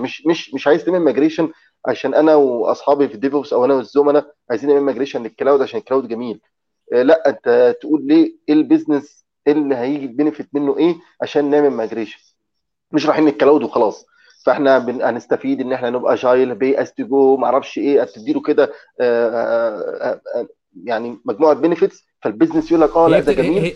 هي بتتحول الى زي ما تقول كده ايه بيتش، وبتطلع تتكلم مع الناس، وبتبقى في اكاونتابيلتي، وفي كده في شويه مبادئ مهم ان هي تبقى موجوده لو انت ناوي تعمل بيزنس، وحكومه بقى هتخش وفي مصالح ناس بجد والكلام ده كله. الموضوع محتاج شويه اسمها ايه ريلايبيليتي، اعتماديه، ان هم يقدروا يعتمدوا على الشغل ده، عندنا ناس كافيه تعرف تدير ده. فانا كان عندي تعليق، عايز واحد ياخد قرار جامد، عايز واحد طبعاً. يجي يقول يا جماعه مفيش مشكله السيستم عندي يقع في الحكومه او يقع في كذا، بس انا خلال السنين الجايه مش هدفع اي $لايسنس. انا عندي تعليق على الحته الثانيه لانك الطلبه مثلا معلش اقطع كلامك. الطلبه معظمهم بيستخدم حاجات مايكروسوفت في ايام ما هو كان طالب كان معلش مش قصدي على مصر بالذات بس انا بتكلم على الدول العربيه عموما. مفيش حد بيسال وراك على اللايسنس بتاعه الاوفيس ولا اللايسنس بتاعه ويندوز ولا مفيش حد بيتابع ده. فانت الطالب على طول بيقوم يشتغل على ويندوز ويشتغل على دوت نت وما اعرفش ايه ويعمل ابلكيشن وكده. فلما يعمل انترفيوز الشركات بتاخد الشاب ده ولما الشاب ده يطلع بيعمل برودكت على ال على ال على دوت نت. فالشركات لما تروح لحاجه انتربرايز بتبيع على لحاجه دوت نت مثلا فهو بيدفع. يعني انا قصدي هي لفه هي زي دوره اقتصاديه كده هي كلها الطلبه بيقوموا على الكلوز سورس. فانت عايز شويه عايز مجموعه من الطلبه تبقى شغاله. ده رايي الشخصي يعني مجموعه من الناس في السوق شغالين على السوفت ويرز اوبن سورس. وعايز برضو ناس في الحكومه او ناس عندها رؤيه تقول انا لا انا من السنه الجايه ما فيش ولا سوفت وير عندي ران في الحكومه يكون كذا او سوفت وير ران في اي حاجه في الدوله كروس سورس. مش عشان بس ان هو بفلوس عشان السكيورتي وعشان ما فيش حد يمين دراعي وتعرف تاخد قرارك. عارف انت باكد نفسي بس هي في بس حته صغيره ان انت لازم لما بتيجي تختار سولوشن لازم يكون اللي هي ايه اذا اردت ان تطاع فامر بالمستطاع. ده مختصر اللي انا عايز اقوله. يعني ايه بقى مشكله اللي هو ايه ما ايه الحاجه اللي احنا ما نقدرش نعملها في الحكومه ان الحكومه دايما يعني اي موظف حكومه بيحب يعمل حاجه ديفير الاكاونتابيلتي. يعني ايه ديفير الاكاونتابيلتي؟ لما الدنيا تولع في الكيس بتاعت مثلا شركه كبيره دخلت خدت المناقصه وهتاخدها هتكملها. في الكيس دي مين لو الدنيا ولعت مين هنتصل نرفع سماعه التليفون نمسكه او نقبض عليه او نشاور عليه هو ده اللي بوظها؟ هتبقى الشركه الكبيره صح. فهي دي غالبا بتخلي الريسك على شركه. يعني بتخلي الريسك على شركه تنقل الريسك من على احمد رئيس هيئه البطاطا في مصر. بتنقل الريسك بتنقل الريسك من عندي. انا مش عايز ريسك. انا مش عايز تعب. انا هاخد مرتبي واروح الساعه 2 بطختي في ايدي جورنالي في ايدي والدنيا بيس وايه وخلاص كده. انا مش عايز وجع دماغ. فعشان كده الشيفت دي بتحصل. اللي انت بتقوله فعلا هو هنا بيحصل في امريكا مثلا ان البيت الابيض بقى ليه سي تي او وبقى انفولفد في الفيدرال ديسيجنز بتاعه عارف اللي هو ايه الحكومه هتعمل كذا في انيشيتيفز مش عارف ايه. وبعدين الموضوع برضو بيبقى كبير. امريكا غير مصر. يعني امريكا كبيره. فمثلا لما تيجي تتكلم حجم الديلز المطلوبه للكلاود للحكومه حجمها مهول. لما تيجي عندك اصلا عندك كلاود عندك داتا سنتر مش داتا سنتر عندك ريجن للحكومه بس لا يعني هي مش... الموضوع كبير خاصه كمان ان هو انا الحاجات دي ما كنتش اعرفها. بس انا لما كنت بسال هو انا ليه كده ما ينفعش اروح اعمل نتورك بوكس كده واروح احطه واعمل الجراج مثلا ولا اخد اوضه واعملها داتا سنتر يعني. فطلع ان هو الموضوع ليه لايسنسنج وليه عارف كابلات بتدخلها باوردر معين وقصص كده قصص معقده جدا عشان تعمل اوضه تسميها داتا سنتر بتاخد تقريبا 3 شهور تحت احسن تقدير. يعني ده فهمي. انا مش بتاع نتوركس وما اعرفش اللوجيستكس. بس انا لما كان في ناس حواليا فاهمين في الموضوع ده وهم شغلتهم ان هم يبنوا داتا سنترز بقول لهم هو الموضوع ليه صعب. فقعدوا بقى يحكوا بقى الكابلات ايه بتخش شكلها. وفي لايسنس البوكس ذات نفسه الحكومه مابروفال البوكس ده ان هو يمشي فيه داتا بتاعت ناس فاهم زي اللي هو قصص اللي هو معقوله. يعني مش اي هاردوير مش اي سوفت وير مش اي حاجه. وعشان كده مثلا حاجه زي سيسكو مثلا ايه اللي بيخليها شغاله لحد دلوقتي مثلا ممكن ما يكونش عندها احسن برودكت بس معاهم لايسنس لكل حاجه. يعني عايز تعمل اي اس بي هم احسن ناس. عايز مش احسن ناس معاهم كل الابروفالز والامضاءات كل حاجه معاهم كومبلاينسز بالظبط. من ناحيه تانية عربي عايز يرد عليك عنده تعليق فخش عربي. معلش انا بحب انط كل شويه على حاجه كده. لا هو مش هرد عليك على قد ما تعليق على نفس النقطه بتاع الكومبلاينسز والنقطه بتاعه الليابيليتي والحكومه والكلام ده. هو الكلام ده صح بنسبه كبيره. هو اي بلد في الدنيا اي اداره فيها او وزاره او ديبارتمنت او سكرتير ما اعرفش ايه في امريكا ولا في بتاع بيبقى عندهم اكيد جهه ما زي مثلا جهه المتابعه الهندسيه اللي مش عارف ايه جهه المراقبه على كذا علشان يضمن ان الكواليتي بتاع الحاجات اللي بتروح للجهه دي جوده كويسه. فالناس دي عندهم سيت اوف ستاندردز وحاجات معينه بيتعاملوا بيها. فاكيد الناس دي لازم يتعاملوا مع حاجات معينه سوفت وير معين.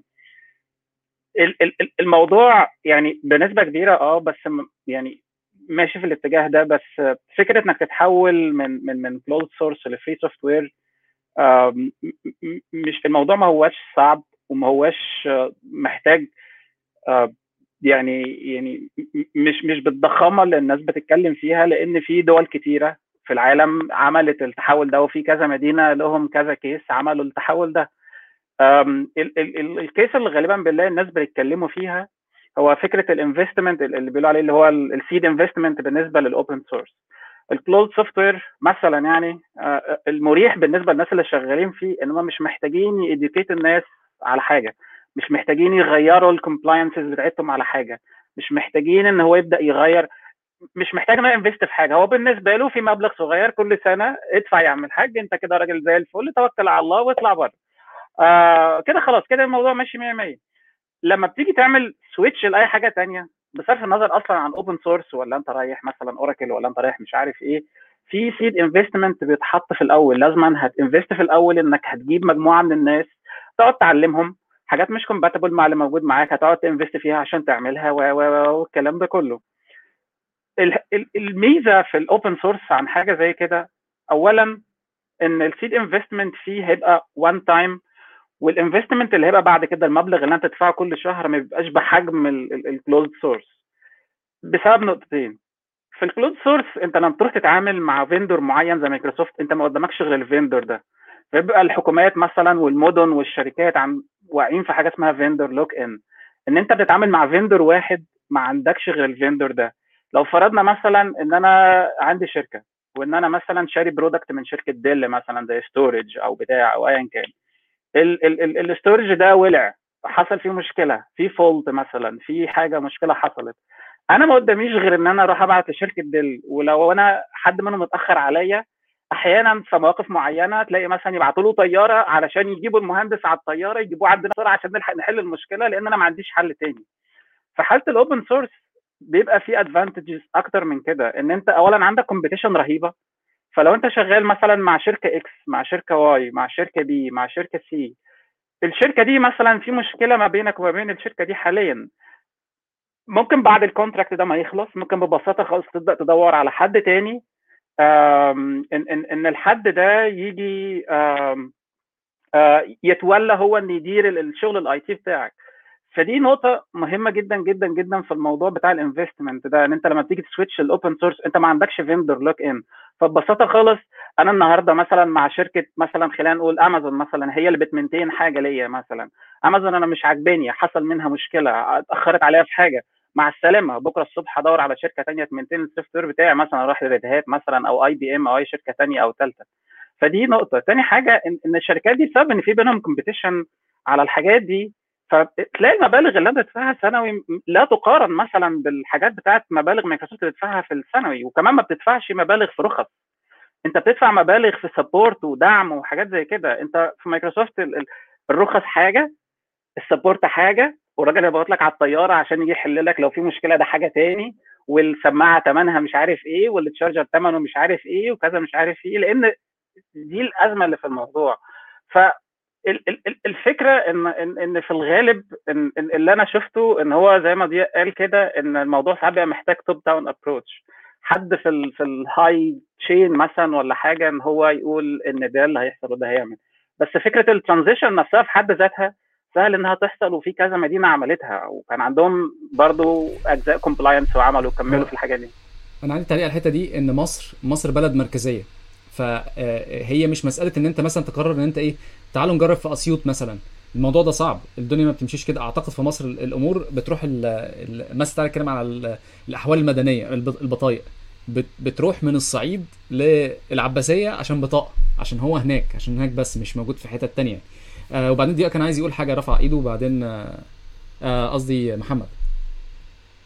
احنا كنا شغالين في بروجكت وانا في مصر مع في مكاني يعني، فكان جايبين شركه، جايبين سوفت وير من مايكروسوفت واتضاف عليه مونيتورنج سيرفيس، وانا كنت بس اشتغل معاهم شهر يعني.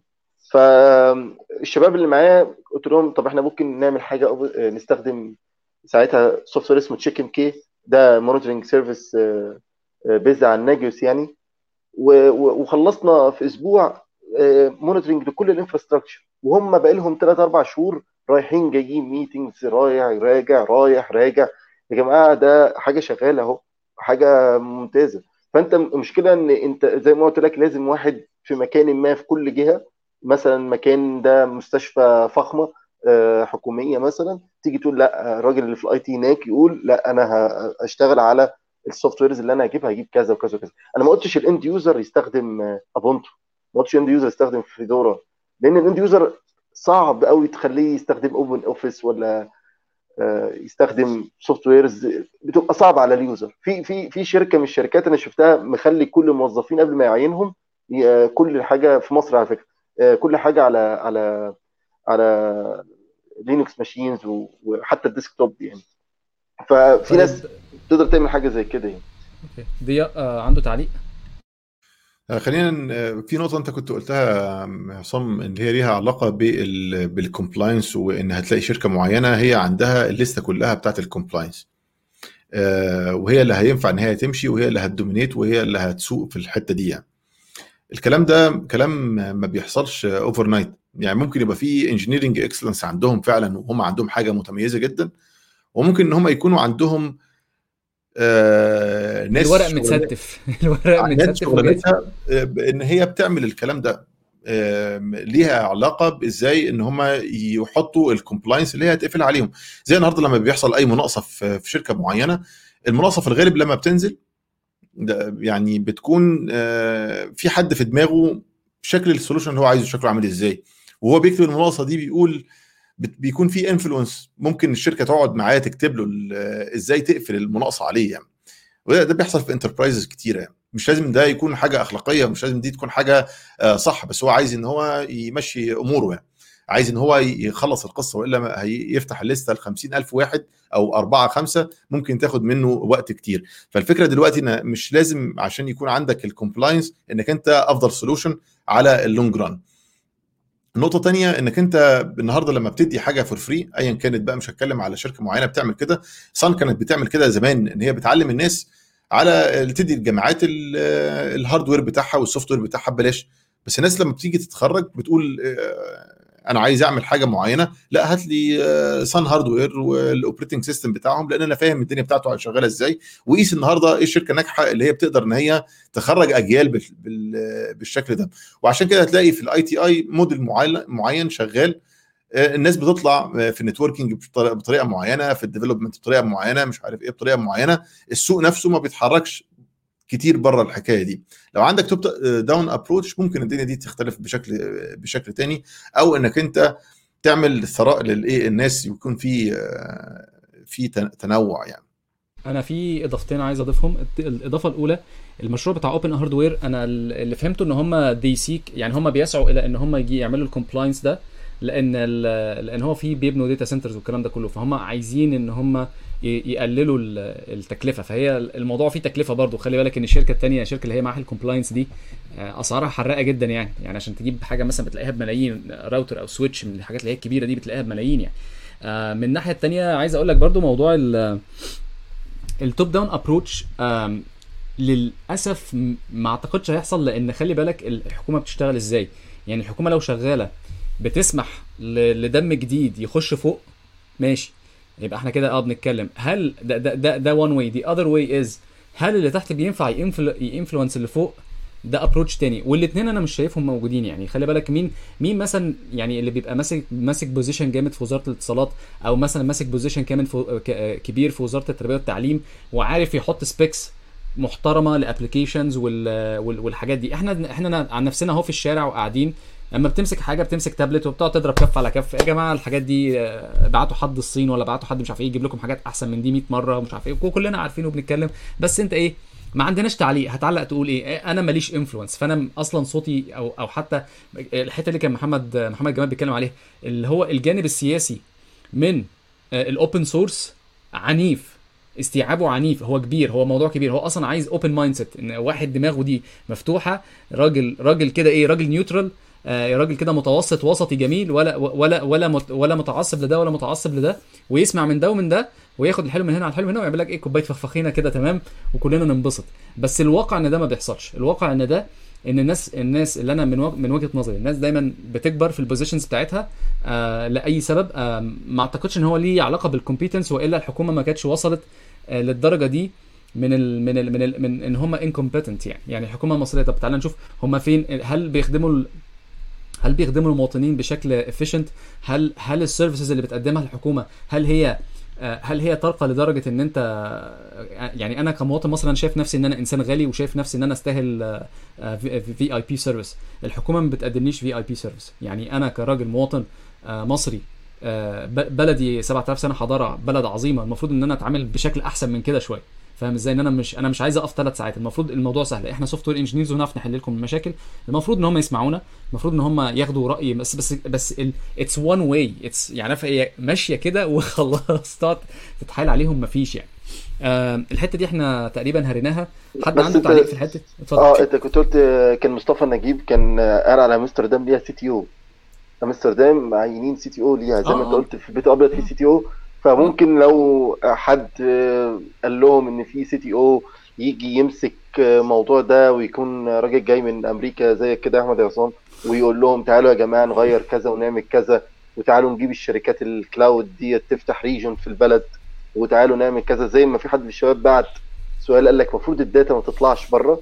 طب انت المفروض الداتا ما تطلعش بره، المفروض انت بتحطش داتا اي مواطن على الانترنت، تلاقي شهادات الميلاد كلها مكتوب الاسم الخماسي والسداسي موجوده على صفحات البتاع على الفيسبوك. لو عملت كويري بتطلع.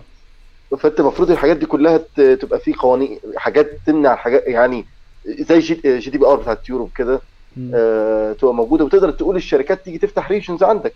يعني تيجي تقول لهم لو جيت فتحت عندي هديك تسهيلات في كذا وكذا وكذا، وتقدر تجيب تقدر تعمل حاجات زي كده يعني.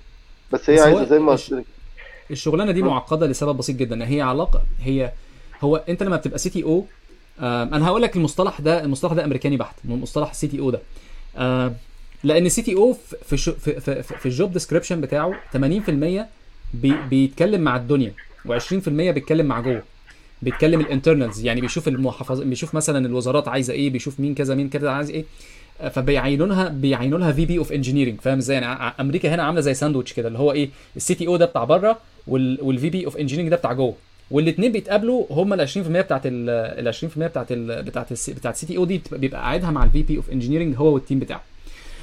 كونسبتشوالي الكلام ده صعب جدا يتحقق في مصر، لان شغلانه السي تي او جزء منها بي ار، جزء منها يكون بيصاحب الشركات وبيصاحب الناس وبيانفايت وبيقول لهم يا جماعه تعالوا مصر حلوه ونشتغل مع بعض، وهنديكم فلوس وهتنبسطوا، وفي بنفيت من ان انتوا تبقوا موجودين. ولازم يبقى مش شخصيه عاديه، شخصيه ليها جزء ماركتنج، وليها جزء بيفهم في الفلوس، عشان مش هنصرف احنا كل الفلوس اللي معانا مثلا، بدل ما نبني مدارس هنروح نصرفها على الانفراستراكشر بتاعت مثلا التكنولوجي مثلا. الموضوع فيه بالانس.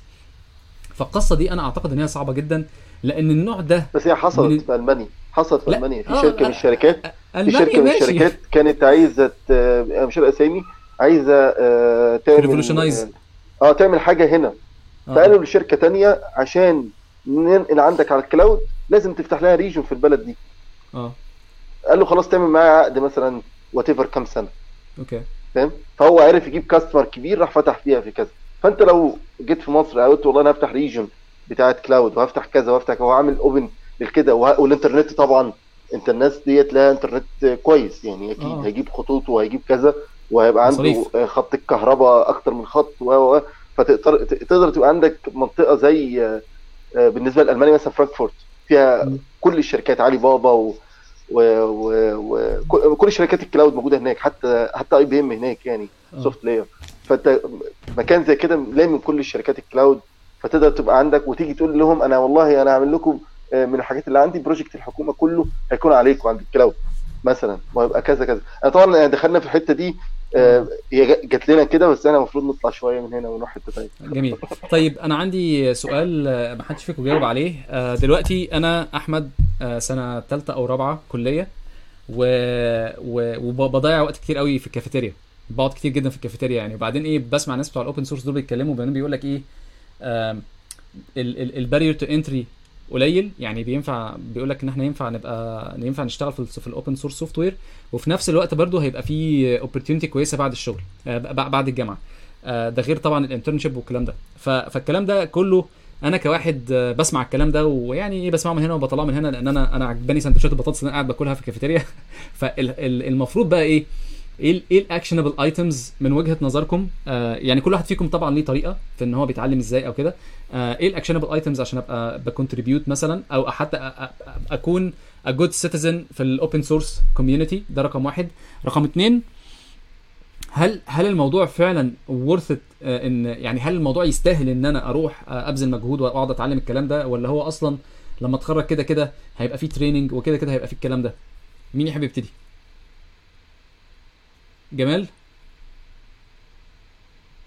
نمني. طيب انا لا انا جاي، انا عايز بس يمكن احكي انا نفسي ازاي جت انفولفد. يعني انا اوكي طيب خليني اقول لك انه بعد ان انا مثلا في الاول طبعا موضوع اللينكس ده اثر اهتمامي وبتاع وكده بس لاحظت مثلا الكلام ده كان مثلا لسه في 2001، يعني انه السبورت بتاع العربي ضايع، يعني فين العربي يا جدعان؟ فوقتها انا كنت لسه ولد في اعدادي، كنت ابتديت اتعلم بقى يعني كمبيوتر بقى ومبسوط بالموضوع، ولسه يعني سمعت عن البروجرامينج، يعني حتى مش ديفلوبمنت ولا بتاع. بس فجأة فوجئت ان في بروجكت اسمه أرابايز، مش عارف لسه موجود لحد دلوقتي ولا لا. كانوا مهتمين مسألة تعريب اللينكس، او يعني السبورت بتاع العربي في اللينكس مثلا. فلقيت انه هم عاملين مشروع تعريب الواجهات بتاعه الاستخدام بتاعه لينكس، ساعتها كانت كي دي اي وجنوم والحاجات دي. مش ده محمد سمير تقريبا؟ اعتقد محمد سمير كان بيكونتريبيوت فيه، ومحمد سمير كان حتى ليه كونتريبيوشنز اقوى من كده يعني كمان. فابتديت مثلا موضوع التعريب ده كان بكل بساطه انك بس بتترجم الرسائل والحاجات اللي بالواجهه بالانجليزي تكتبها بالعربي بس، خلاص. فده نوع من الكونتريبيوشن، يعني ده انت مثلا لو انت يوزر بتاع برنامج بس انت راجل مش ديفلوبر، يعني ممكن بعد ما تكون استخدمته وحسيت انك محتاج حاجه زي كده تمشي في الاتجاه ده. ممكن تكونتريبيوت حاجات تانية بقى، انت مثلا جرافيك ديزاينر ممكن تكونتريبيوت له لوجوز، ممكن تكونتريبيوت له ديزاينز بتاعته، ممكن تخش في البروجكت نفسه كواحد بيعمل الحاجات بتاعه الجرافيك ديزاين. مجرد بس انك حتى لو حصلت لك مشكله في السوفت وير بتريبورت بج، تقول يا جماعه ده انا حصلت لي المشكله الفلانيه، ده كونتريبيوشن. يعني هو مش مطلوب برضو من كل واحد ان هو يعني يبقى قاعد بيوهب حياته للبروجكت اللي هو بيستخدمه. يعني هو ممكن يبقى مجرد، ممكن يبقى مستخدم باسيف، مش عيب ان يبقى مستخدم باسيف، لكن على الاقل مثلا حاجه، على الاقل مثلا حاجه زي الباج ريبورتنج. يعني جات لك حصلت لك مشكله، اكتب ايشو، قول لنا ان حصلت مشكله بحيث ان احنا نبتدي نحلها. لو انت والله عرفت انك تحلها وتقول لنا يا جماعه ادي الحل بتاعها اهو، تمام. بس فدي يمكن النقطه اللي انا حبيت اقولها. يعني طبعا لو انا هتكلم على نفسي بعد كده، طبعا لما دخلت فضلت برضو اتعلمت شويه، مشيت شويه في موضوع البرمجه، ابتديت ان انا ادخل الكليه، ابقى في الكليه اتعلمت حاجات. دخلت في نقطه مهمه برضو انا حابه اقولها بقى يمكن للناس اللي مهتمه اكتر بحته الديفلوبمنت. في اخر سنه كليه انا كنت دخلت حاجه اسمها جوجل سامر اوف كود.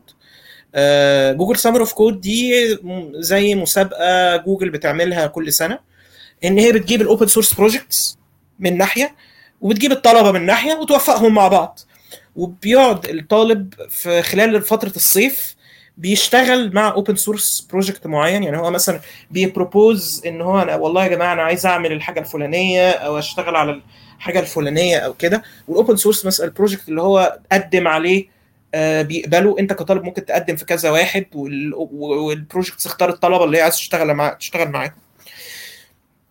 ودي بالنسبه لي كانت نقله مهمه الصراحه. يعني انا عايز اتكلم انه انا يمكن كذا مره انا عايز اقول ان نقلتي انا انا انا انا انا مثلا حاليا بشتغل في المانيا. نقلتي من مصر لالمانيا دي ما كانش ليها علاقه بالشغل اللي انا كنت بشتغله قبل النقله بقدر ما كان ليه علاقه باني شاركت في جوجل سامر اوف كود قبلها بسنين.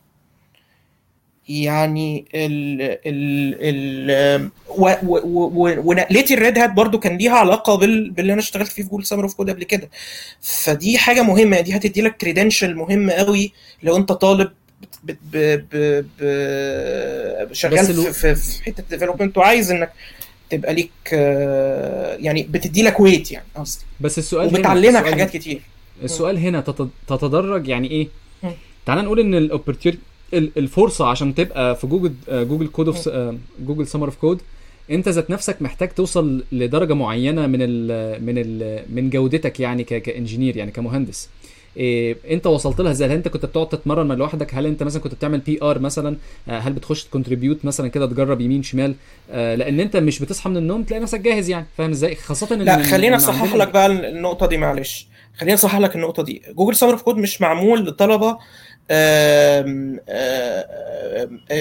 يعني تنانين مبدئيا.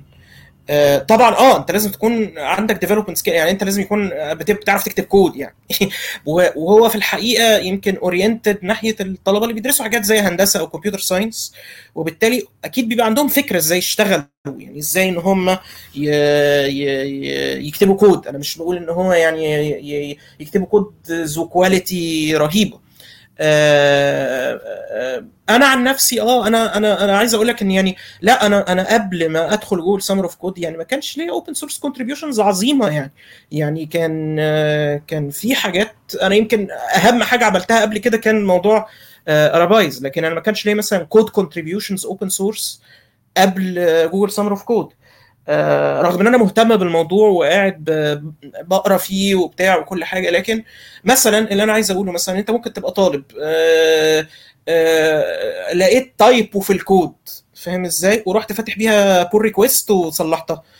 دي خطوه حلوه في الاول، يعني دي خطوه حلوه في الاول، مفيش داعي للاستهانه بيها. يعني انت فتحت الكود وقريته وطلعت تايبو وصلحتها وعرفت الميكانيزم اللي انت تقدر تكونتريبيوت بيه او تقدر انك تساهم بيه في المشروع. فدي كلها نقط انت طالع مستفيد بيها مهما كان المساهمه صغيره، والمساهمه دي هتجيب مساهمه اكبر واكبر واكبر، وهتلاقي نفسك انك بقيت شغال في البروجكت بشكل اقوى. طبعا ده برضو يعتمد على انت مثلا عندك وقت قد ايه وقدرت انك تشتغل فيه قد ايه وهكذا.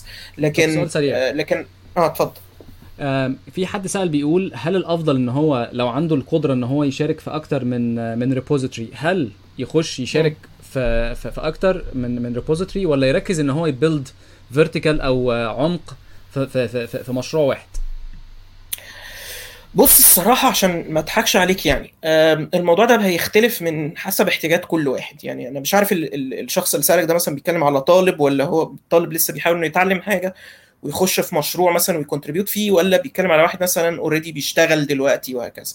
انت وارد جدا ان انت خلي بالك برضو، احنا زي ما احنا كنا لسه قلنا من شويه ان معظم الناس اللي شغاله في الاوبن سورس بيبقوا ناس شغالين فول تايم في شركات وبيدفع لهم فلوس وهكذا، مما قد يعني ان انت كراجل انجينير حسب البرايورتيز بتاعت الشركه اللي انت فيها تشتغل في انهي حاجه، فاهم قصدي؟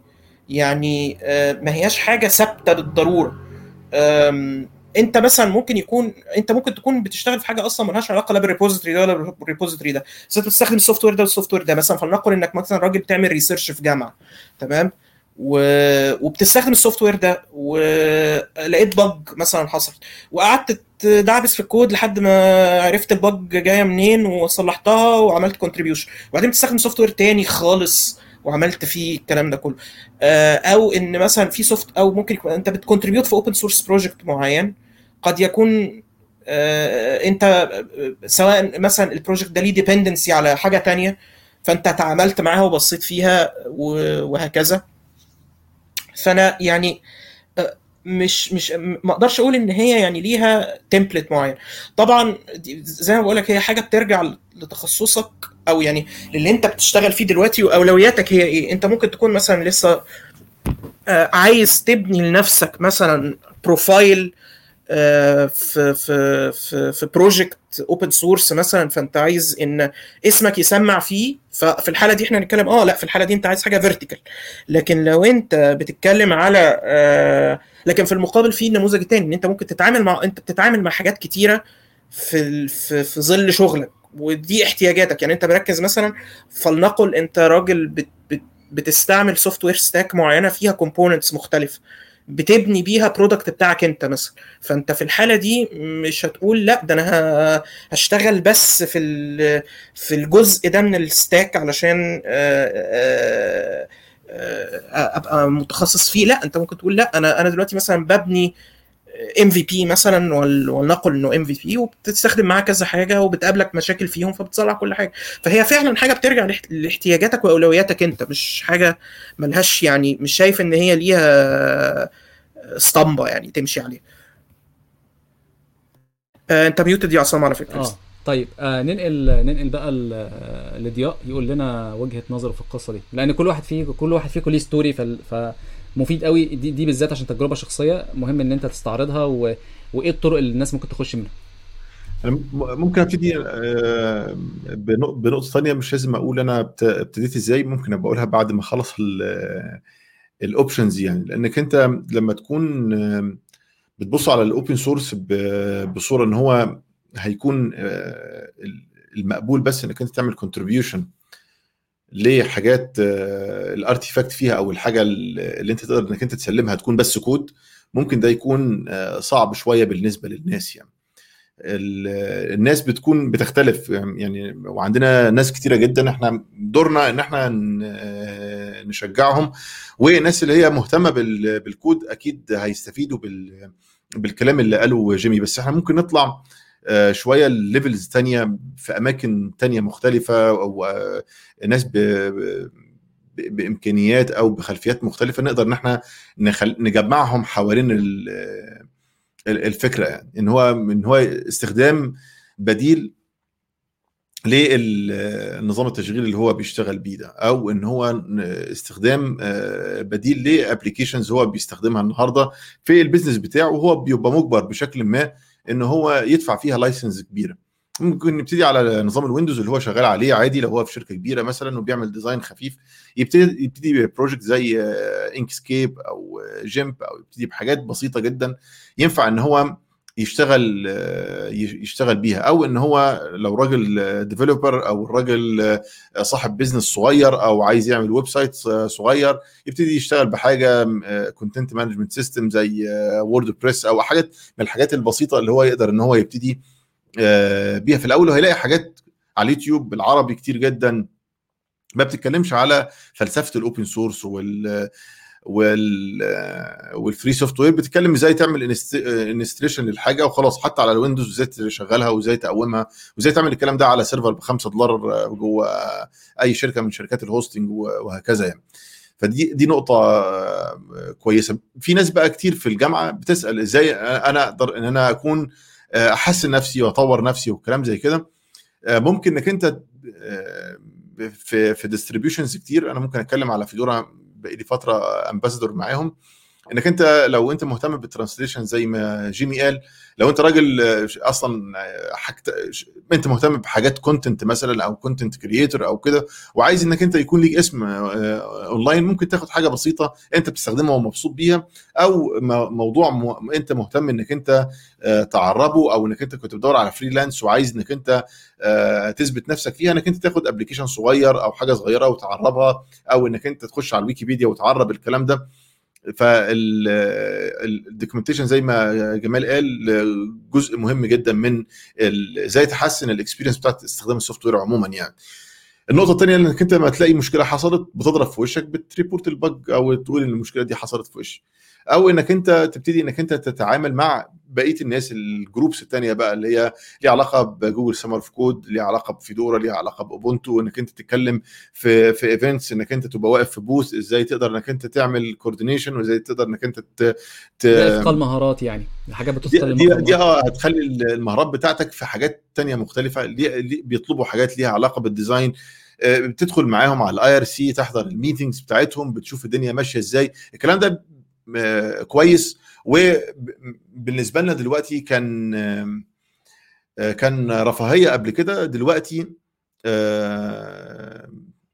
دلوقتي لا بقى مهم انك انت عشان اللغه بتاعتك لازم تكون قويه, لازم تكون بتقدر تكتب بسرعه بطريقه معينه. ما بتكلمش علينا ان احنا بقينا فتره طويله شغاله, بس انت لو بتتكلم على اللي هو حد لسه في الجامعه، كنت اتمنى ان حد يقول لنا انت المفروض كنت تعمل ايه، او ايه الاوبشنز اللي كانت موجوده قدامك وحاجات زي كده. يعني نقطه الخطوط فيها ناس كتير شغاله، انا شايف الكومنتس بتاعتكم مثلا زي وناس عملت شغل كويس جدا زي خط المطبعه، خالد حسني عامل فونت مخصوص، احمد ابو زيد عامل حاجات تعريب وممتازه كانت، يعني ممكن يبقى الكلام ده هو نسيه، بس في حاجات كتيره اتعملت. انا ابتديت ازاي ممكن حد بقى تاني يقول وبعد كده يعني انا بس كنت عايز اسالك سؤال، لان انت قلت حاجه مهمه، انت امباسادور، بس هل الجامعات في مصر في ناس ريبريزنتاتيف لقصه الاوبن سورس دول؟ وعارف انت زي النشاطات الطلابيه كده بيتكلموا مع الطلبه، يا جماعه في اوبن سورس تعالوا نشوف ده، تعالوا النهارده مثلا عندنا قاعده انستليشن. انا فاكر ان الناس كانت ايام ساقيه الصاوي كانت بتجيب الجهاز بتاعها، خد يا عم نزل لي هنا نزل لي دي كانت اتجاه عالمي، يعني حاجه اسمها انستول فيست، ده كان موجود في ساقية الصاوي، كنا بنكونتريبيوت فيه، وكنا بنروح جامعات ببلاش وندفع الجمارك للسي ديز اللي بتجيلنا ببلاش من بره. يعني كانت جزء ظريف جدا، وحاجه انا شايف ان هي اثرت في الكارير بتاعي، وكانت ليها دور كبير جدا في حاجات الواحد شايفها ان هي نجاح بالنسبه له. يعني فالفكره دلوقتي لو انت بتتكلم على النشاطات الطلابيه موجود، بس احيانا بحس ان الناس محتاجه ان هي تركز اكتر. في ناس بتكون عايزه ان هي تركز مع حاجات مثلا جوجل، مش عيب ركز مع حاجات جوجل، بس لاقي ان هو شويه بيتكلم على كلاود ويجيب حد بياع بتاع ستورج في الايفنت بتاعه، ويجيب حد بتاع مش عارف قصه تانية. وانت محتاج سبونسرشيب، وعشان كده انا كنت هنقل على حته كده مهمه قوي، ان انا الكلام ده شفته هنا بس يعني ما بشوفوش في مصر، ان الناس اللي زينا مثلا ان هم سافروا واشتغلوا بره بيعملوا زي كوميتي صغيره كده، وعشان يعملوا هم الناس اللي ماشي. خش رضوان. بص، في حد من الشباب اسمه احمد ايوب ومعاه مجموعه كان عاملين ويب سايت كده اسمه مينتور شيب، ما اعرفش ممكن لو عايز تنزله الناس تشوفه ابعته لك. الفكره فيه ان انت لو انت عايز تتعلم باك اند او فرونت اند، لسه ان شاء الله يضيفوا الكلاود واللينكس والكيو اي ان شاء الله الايام الجايه. تقدر تشوف لو انت راجل تقدر تعمل منتور للناس، تقدر تقول الاوقات اللي انت فاضي فيها والحاجات دي. هي مش مساله منتور على قد مساله سبونسرشيب للايفنت، يعني خلي بالك انا هقول لك انا كلام على بلاطها. يعني الجزء كبير من اللي بيجيب الناس هو سندوتشات البطاطس والكفته والمش عارف ايه اللي تتوزع، فاهم ازاي؟ فانت لازم يكون عندك برضو نفس الاسلحه بتاعه الناس التانية. يعني مثلا هما بيجيبوا الناس ازاي، هما بيعملوا ايفنت وماركتنج والكلام ده كله، احنا كمان لازم نبقى برضو نعمل نفس الكلام. ان هو مش مشكله خالص لما تيجي تبص على الموضوع، نجمع مثلا في 10 مليون مصري بره مصر، تعالى يا عم نقول ان احنا نعرف 1000 منهم، كل واحد يدفع مثلا $5 اللي هي 8 كوبايه قهوه كوبايتين قهوه، وده تاخده كده تروح بعته مصر. دول اللي هيعملوا ايفنت محترم جدا اوبن سورس، والناس تيجي تتفرج وتتغدى وتقضي يوم كامل وتحجز قاعه وتعمل كل اللي انت عايزه. فهي دي هو ده حاجه انا شفتها هنا. فكره ان الجامعه ذات نفسها فيها الطلبه بتروح تريس فند من زمايلهم القدامى، بيقول عليها اللي هي الالومناي، بتسال الناس القديمه تقول لهم يا جماعه احنا اخواتكم محتاجينكم، عايزين نعمل ايفنت، فانت تروح انت كلنا احنا نسبونسر الايفنت، فاهم ازاي؟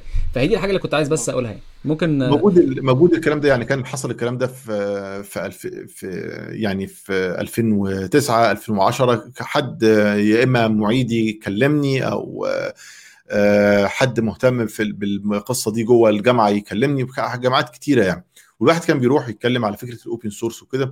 بس الكلام ده بيبقى محتاج انك انت تشوف له حد يكون مهتم بقصه، زائد ان هو يكون ليه خطوات معينه. انا ممكن اتكلم على اوبن سورس، او اي حد يعني بيحب الموضوع يتكلم على الاوبن سورس، بس ده مش هيزود عجله الانتاج، او ده مش هيجمع ناس حواليه غير لما يكون في فكره معينه. حد معيد مثلا عايز ان هو يعمل منهج او كريكولم يعني بيدرس الناس، لو الحته دي محتاجه دعم وفلوس هتكون نقطه تانية. احنا نقدر ان احنا احب ان انا اساهم. احنا كنا بنساهم واحنا صغيرين، ويعني كان انك تدفع 300 جنيه مثلا حق سي ديز جايه من بره او تيشيرتات او ستيكرز او كده، حاجه تعتبر كبيره. طب انا هدفع الفلوس دي وهوزعها.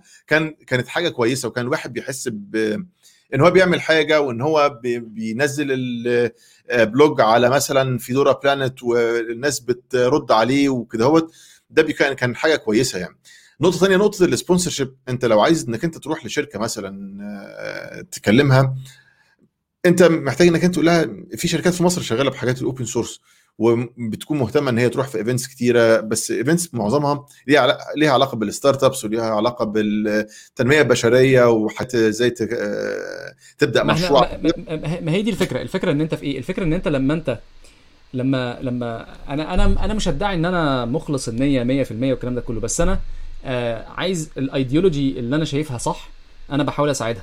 انا ممكن اساعدها بمجهودي، بفلوسي، بمثلا ان انا افاسيليتيت ريليشن شيبس، الحاجات دي كلها. فهو ده اللي انا بقوله. انت دلوقتي يعني ما شاء الله الناس اللي في الاوضه كلهم في بوزيشنز واماكن كويسه جدا. ايه اللي احنا ممكن نعمله مثلا؟ يعني عارف اللي هو ايه، برين ستورمنج كده. تعال نجيب كل الناس اللي في الكوكب، كل المصريين اللي موجودين في الكوكب، وتعال ايه ناخد منهم حد يكون ليه انفلونس. انا مثلا ما عنديش انفلونس ان انا اعرف اجيب الشركه اللي انا شغال فيها اقول لهم تعالوا نروح مصر بالعافيه، فاهم ازاي؟ بس في ناس ممكن تكون في بوزيشنز احسن مني يقدروا يعملوا ده، فاهم ازاي؟ في ناس مثلا ممكن حد يقدر مثلا يتبرع مثلا ب $50,000 مثلا. انا مثلا ما عنديش كابابيلتيز دي مثلا. فاللي انا بقوله ايه، ان يبقى في يعني دايما الواحد بيفكر في الحاجات دي، هو ازاي اصلا ممكن نعمل حاجه زي كده، ازاي ان احنا ممكن يبقى عندنا فرترنتيز. عارف هنا مبدا الاخويه والفرترنتيز دي مهمه قوي، لان ايه، بنساعد بعض. البشر اصلا بطبيعتنا احنا كل واحد عايش في القبيله بتاعته.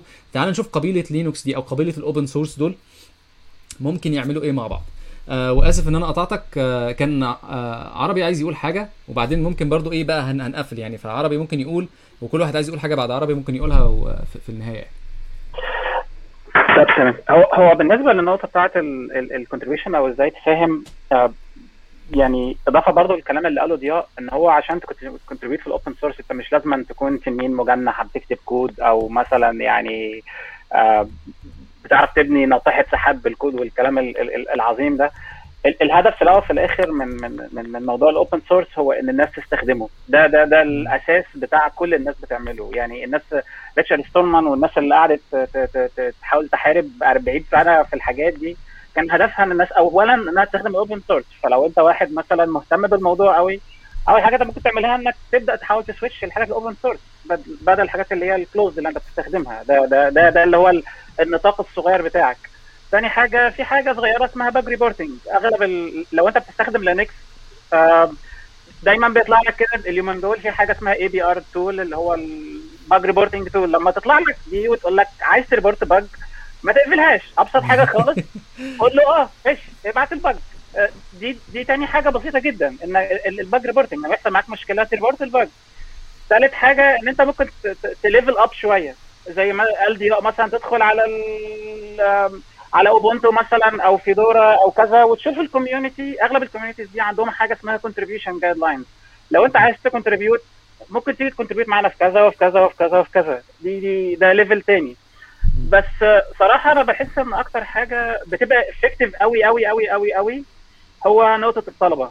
ان لو انت مثلا طالب في مدرسه او كليه او حاجه، او انت ليك علاقه مثلا بكليه مثلا، وخصوصا كليات الاي تي مثلا، انت ممكن تحاول تشجع زمايلك ان هم مجرد بس ان هم يبقوا اوير بفكره ان في حاجه اسمها اوبن سورس، في حاجه اسمها فري سوفت وير، في حاجه اسمها لينكس، في حاجه اسمها فيدورا، في حاجه اسمها لغات اوبن سورس زي اتش بي، بايثون، كذا كذا كذا. الحاجات دي انت ممكن تبدا تتكلم مع الطلبه يعني تعمل حته الاويرنس دي مع الطلبه. في لما كنا موجودين في مصر كنا بنروح الجامعات مثلا، وكنا مثلا مجرد بس ان انت حد مثلا بيهيئ لك اوضه مثلا او مدرج، كنا بندخل المدرج كنا بنلاقي مثلا المدرج مليان على اخره ناس عايزين يعرفوا، عندهم نقطه الفضول دي جدا بزياده. دي مثلا ما لقيناهاش بره. لما بتروح ايفنت بره ما بتلاقيش كميه الحضور المكثف دي قوي زي ما كان بيبقى في مصر. فلو انت مثلا طالب مثلا او ليك كونكشن بكليه مثلا، تقدر انك تعمل محاضره بحاجه زي كده. مجرد انك تفهم الناس او تخليهم اوير بالنقطه دي نقطه كبيره. نقطه تانية كمان اللي هي اللي انت قلت عليها برضه يا عصام، اللي هي نقطه السواج. انا بصراحه ما بحبش فكره السبونسر قوي، ولو انها بتبقى لطيفه ان انت لما يبقى معاك سبونسر معاك فلوس فتعرف تعمل اكشن، بس لسه برضو حتى على النطاق الضيق انت ممكن تعمل حاجات كتير. يعني مثلا انت ابسط حاجه، يعني خلينا نتكلم بلدي كده، انت لو طلعت بكره الصبح جبت مثلا 50 اسطوانه مثلا نسخت عليهم لينكس مثلا فيدورا او اوبونتو او اي حاجه، وبعد كده بدات انك توزعهم على زمايلك بتقول لهم يا جدعان انا شفت البتاع اللطيف الجميل ده وبتاع وشكله حلو وجرب وممكن تعمل كذا كذا وتجرب، دي هتبقى فكره مش بطاله وفي نفس الوقت مش تبقى مكلفه، مش هتدفع 500 جنيه مثلا عشان تعمل حاجه زي كده.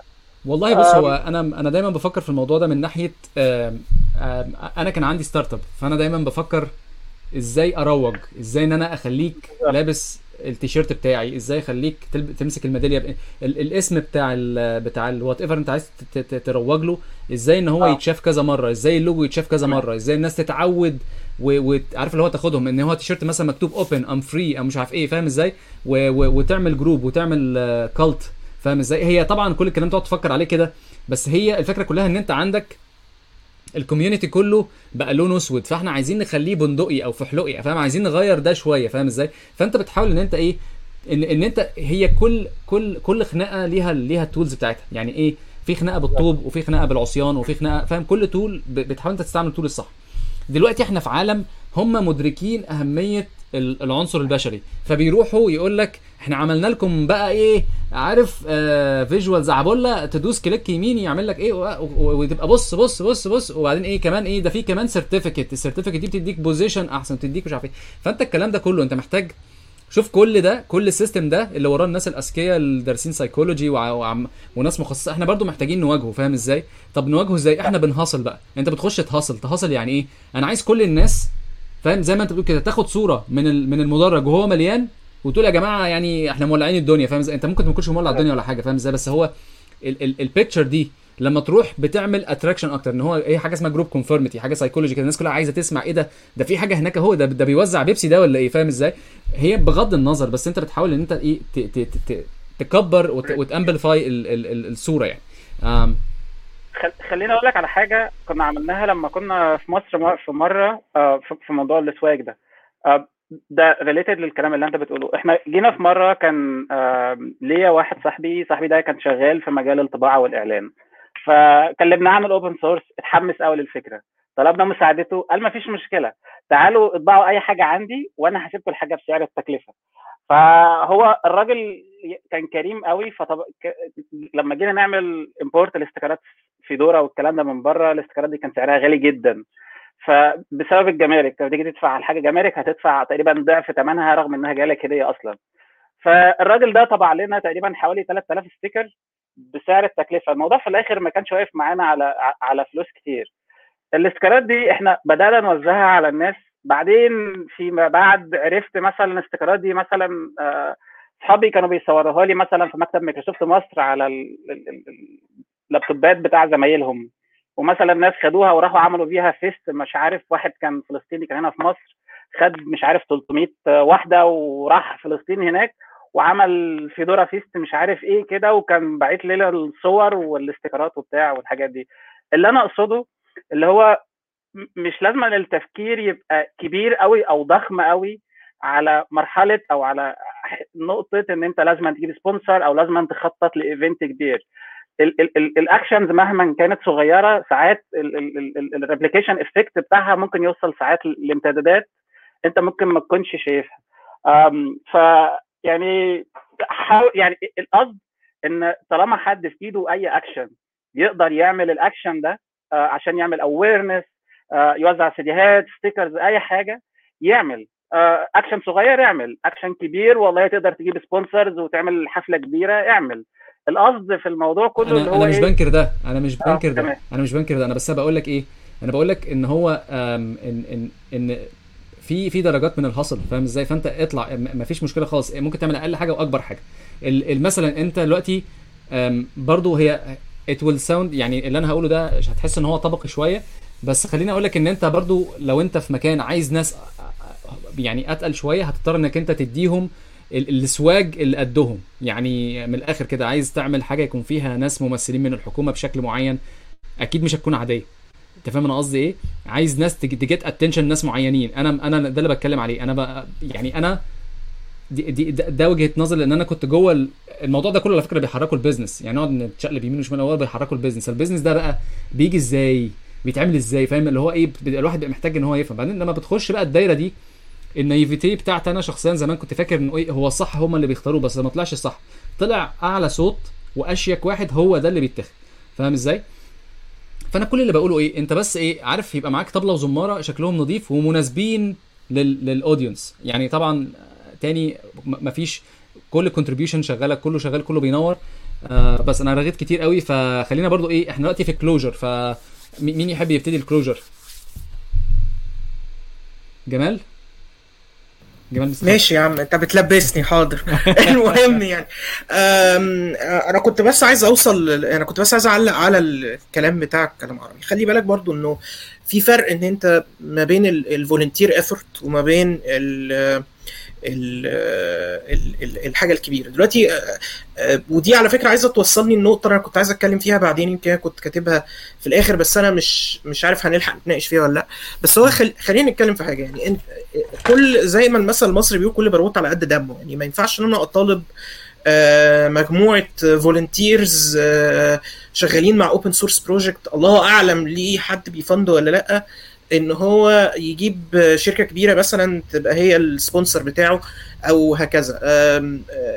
احنا مثلا في الفتره يعني الايفنتس اللي كان مثلا احمد عربي بيتكلم عليها، مثلا فيدورا فيست او الحاجات اللي احنا كنا عملناها في الاوبونتو يوزر جروب، وقبلهم اي جي لاج والكلام ده كله، كنا بنعمل اللي نقدر عليه. يعني مثلا كان مثلا الحاجات ممكن على حس ان احنا اللوكال اوبونتو يوزر جروب في مصر بتجيلنا حاجات مثلا تبع كانونيكال اللي هي الشركه يعني بتاعت اوبونتو وهكذا، لكن ما كانش مثلا نقدر نطلب منهم اكتر من كده، وما كناش نقدر نجيب مثلا شركات اكبر من كده تعمل لنا سبونسرشيب الا في حالات قليله يعني. في المقابل لو انا متفق جدا في الحته دي. انا بس اللي بقوله ايه، ان انت احنا زي ما تقول كده ايه، هي كومبيتيشن. مين مين مين مين ممثل الاوبن سورس البيور، مين ممثل جنو مثلا؟ انت لو تعالى نقول ان هو لا، ما هو جنو لو احنا هنتكلم على شركات وسكيل كبير، انسى جنو دلوقتي خالص. انساهم تماما. ما انا فاهم. انا مش قصدي، انا بجيبها از ان اكزامبل كمثال. لو انت دلوقتي عندك فكره محترمه زي مثلا بيرني ساندرز مثلا في امريكا، الراجل كلامه حلو، طب ازاي ان انت تساعده؟ كل الناس بتساعده. مين اللي بيساعده؟ الطالب بيساعده ان هو يروح يخبط على الباب، عمو احنا عندنا في واحد كويس بيعمل كذا كذا كذا، ايه رايك تسمع؟ انا كنت لسه جاي للكلام ده في الاخر. طيب النقطه دي انه انا شايف انه دلوقتي الحقيقه يعني وممكن ادي مثال مصغر على الموضوع ده، بس هو الفكره انه الاوبن سورس دلوقتي ما هواش اللي كان عليه في التسعينات ولا في الألفينات. الأوبن سورس ما بقاش هو بالمصطلح الإنجليزي يعني الأندر دوج، الراجل اللي هو اللي إيه اللي بيكافح علشان يوصل للبتاع، لا اللي هو بقى قاعد بيصارع الظروف وبتاع. لا، الأوبن سورس دلوقتي بقى مين ستريم، وإحنا لسه كنا بنتكلم في الأول إنه شركات كبيرة جدا مبنية دلوقتي سيرفيس بتاعتها على الأوبن سورس، شركات كبيرة بتكونتريبيوت وهكذا. فإحنا لو إحنا بنتكلم على سكيل ناس محتاجة أنا أبهرها، فاكيد الناس دي هي اللي هتقوم بالمهمه. يعني انا بتكلم انه الشركات الكبيره اللي بتكونتريبيوت في الاوبن سورس، يعني مش بقول ده عشان انا شغال هناك، بس انت بتتكلم في ريد هات مثلا، لو انت بتتكلم على شركات متخصصه تحديدا في الاوبن سورس، او شركات بتكونتريبيوت في بروجكتس تبعها زي جوجل او امازون، او حتى امازون او بتاع، او شركات بتكونتريبيوت في الاجزاء اللي تخصها رغم ان البرودكتس بتاعتها بالاساس كلوز سورس زي في إم وير مثلا، وحتى دلوقتي مايكروسوفت يعني ما بقتش بعيده. فاحنا بنتكلم في السكيل ده. بس انت عايز تقول ان ان البطريق بقى ياكل جاتوه دلوقتي من الاخر، يعني البطريق بقى ياكل جاتوه. وبعدين برضو زي ما بقولك نقطه المين ستريم، يعني مثلا احنا كان في الاول لا بنشتغل ادفوكسي وعاملين اوبونتو يوزر جروب ومش عارف ايه وبتاع، مع الوقت ضعفت. بس هي الفكره ان هي ضعفت لسبب كويس، ان هي حققت اللي هي عايزاه. ان بقى مثلا احنا كان عندنا بقى كنا عاملين جروب على الفيسبوك بقى ماشي خلاص بالدفع الذاتي، اللي هو الطلبه دخلت وناس كتير عملت انستول وبقت تسأل وناس ترد عليها، وناس حتى بره اليوزر جروب الاوفيشال واللي فيها ممبرز ومش عارف ايه بقت تخش وتسأل وتعمل وتطلع افكار وتطلع افكار والناس بتسأل وتساعد وبتاع. فدي النقطه اللي انا عايز اوصل لها. يمكن الاوبن سورس النهارده مش عندك. انا شغال على ويندوز، شغال على انترنت اكسبلورر، معلش لا لا لا لا مش قصدي على كده, انا مش قصدي يعني انا هقول ان انت انترنت اكسبلورر خالص. بس هو الفكره هو الفكره فعلا ان الصوره الذهنيه لسه اصلا من ايام زمان. انا ايام عارف اول مثلا لينوكس لمسته كان اللي هو بتاع مجله اونلاين, وكان حد اسمه هشام بهرام لو انت تعرفه, و بتاع لينوكس ايجيبت. ايوه انا ده كان اول احتكاكي, كان سنه تقريبا 2001 2002. ف انا ما اعرفش, وبعدين كان دايما نوع بقى نتخانق بقى ونروح نشرح للراجل انستول ازاي واعمل ازاي. دلوقتي اصلا الدنيا بقت كلها سهله اسهل بكتير, بس انا زي ما تقول فعلا انا منفصل عن الواقع شويه. كمل انا بس بوضح. انا يمكن في نقطه يعني. انا كان عندي بمناسبه ان احنا بنقفل يعني, احنا ممكن انا شخصيا عايز اسيب المشاهد يعني بتساؤل, هو انه السؤال اصلا الاوبن سورس بقى دلوقتي هو مين ستريم, بس السؤال هل الدوافع اللي وراه, سواء لو احنا بنتكلم من ناحيه الفري سوفت وير او بنتكلم حتى من ناحيه الاوبن سورس نفسه, هل فعلا بقت هي الفاليو الرئيسي فيها؟ يعني احنا بنتكلم دلوقتي في زمن ان احنا بنتكلم السوفت وير از سيرفيس, الكلاود, المانج سيرفيسز, الكلام ده كله مبني على اوبن سورس سوفت وير, بس هل هو فعلا بيوصلنا للايديالز الفري سوفت وير بينادي بيها, او حتى الاوبن سورس موفمنت بتنادي بيها؟ يعني انا مثلا دلوقتي ماشي, انا عندي مثلا داتا اوبن سورس داتابيز زي بوستجريس كيو ال مثلا او هكذا. دلوقتي ما بقت مش لازم اكونسيومها ان انا انستولها عندي اون بريميس, ده بقت مانج سيرفيس على الكلاود. بس هل انا بقى دلوقتي قادر اعدل فيها زي ما انا عايز, ولا انا معتمد بالكامل على الكلاود؟ فمعتمد بالكامل على اللي البروفايدر يسمح لي بيه. فده يمكن يعني يخلينا, ويمكن حتى برضو في النقاش الداير بقى على شركات التك والباور اللي عندها وبتاع, بس خلينا يعني بنتكلم في البرسبكتيف دي تحديدا. الى اي حد لسه الاوبن سورس سوفت وير ريليفنت لو احنا بنتكلم على الايديالز اللي هو او ال الاهداف والاهداف العليا, القيم اللي وراه. الى اي حد فكره ان السوفت وير يبقى هو في حد ذاته المركز في النقاش لسه فاليد, لسه صالحه, لسه في زمنها, ولا الزمن تجاوزها واحنا بنتكلم في قضايا تانية بقى؟ بس ده سؤال فلسفي شويه, بس انا حابب اسيب الناس تفكر فيه. دي عنده تعليق. خلينا نتكلم دلوقتي على لو انتوا بتقفلوا, انا ممكن ان انا بس اقول حاجه على لجيمي, يعني ان هي دلوقتي واحنا بنشتغل على لو حد مثلا شغال على اوبونتو وشغال على فيرجن معين من الاوبونتو وعنده الابلكيشن بتاعه شغال هناك بشكل ما, وحب ان هو يعمل له مايجريت لسنتوس او ريد هات, او كان شغال على بوستجريس هو عامل له داونلود من postgres.org, او شغال على الحاجه اللي جايه مع الار بي امز بتاعه ريد هات مثلا, هتلاقي انك انت عشان تطلع من سنتوس لريد هات تيكس ا لوت اوف تايم, وبتاخد منك وقت وبتاخد منك مجهود برضو. يعني الترانزيشن مش ترانزيشن سهل, بتطلع من فيرجن لفيرجن الموضوع ما بيكونش سهل. فالفكره الاساسيه بتاعه الاوبن سورس هي اللي خلت ان هو يبقى فيه مانجد سيرفيس تقدر انك انت تركز فيها على البيزنس بتاعك وتشتغل بيها, ودي فكرة كويسة. بس هل احنا كناس بتشغالة في مجال الاوبن سورس, هل احنا الكونتريبيوشن بتاعتنا مفروض ان هي تقف, ولا احنا بزود على السؤال بتاعك يعني ازاي احنا نقدر يكون بنستخدم الحاجة الارخص واللي هي الاسهل, وفي نفس الوقت نقدر من خلالها ما نموتش الفكره او الموفمنت بتاعه الاوبن سورس يعني هو انا قلت كومنت, بس هو شكله سؤال اضافي, سؤال اضافي. طيب لو عايزين نقفل هقفل بكلمتين صغيرين. انا شكرا جدا يا عصام انك انت يعني رتبت القصه دي, واستفدت كتير من كل الكلام الشباب قالوه. بس النقطة اللي أنا عايز أركز عليها هي نقطة الشباب الصغير اللي هو مساهمة. لسه 3 سنين أو 3 سنين خبرة, أو إن هو لسه بيحاول إن هو في الجامعة وعايز إن هو يلاقي مكان. دلوقتي الجوبس معظمها بتتكلم على حاجات أوبن سورس, أو أنت حتى لو أنت مش مقتنع بفكرة الأوبن سورس اهتم بفكره ازاي تطور نفسك من ناحيه التكنولوجيا. حتى لو هتعمل الموضوع ده على ايجر، حتى لو هتعمله على جوجل كلاود، هتعمله على اي حد هيديك كوبرنيتس، تتعلم الحاجات الاساسيه اللي هي الناس شايفاها موديل موجود دلوقتي حتى في قصه الديفلوبمنت وحاجات الترانسليشن وحاجات الدوكيومنتيشن، ازاي الويكي شغاله، ازاي جيت شغال، ازاي حاجات السي اي سي دي شغاله، اللغات البرمجه زي بايثون شغاله ازاي، او الحاجات اللي ليها علاقه بالماشين ليرنينج وحاجات اوبن سورس او تنسر فلو، اشتغل بقصص ليها علاقه هتلاقيها موجوده، وهتفتح لك حتى لو اشتغلت بعد كده على حاجات كلوز سورس هتلاقي انك انت اضاف لك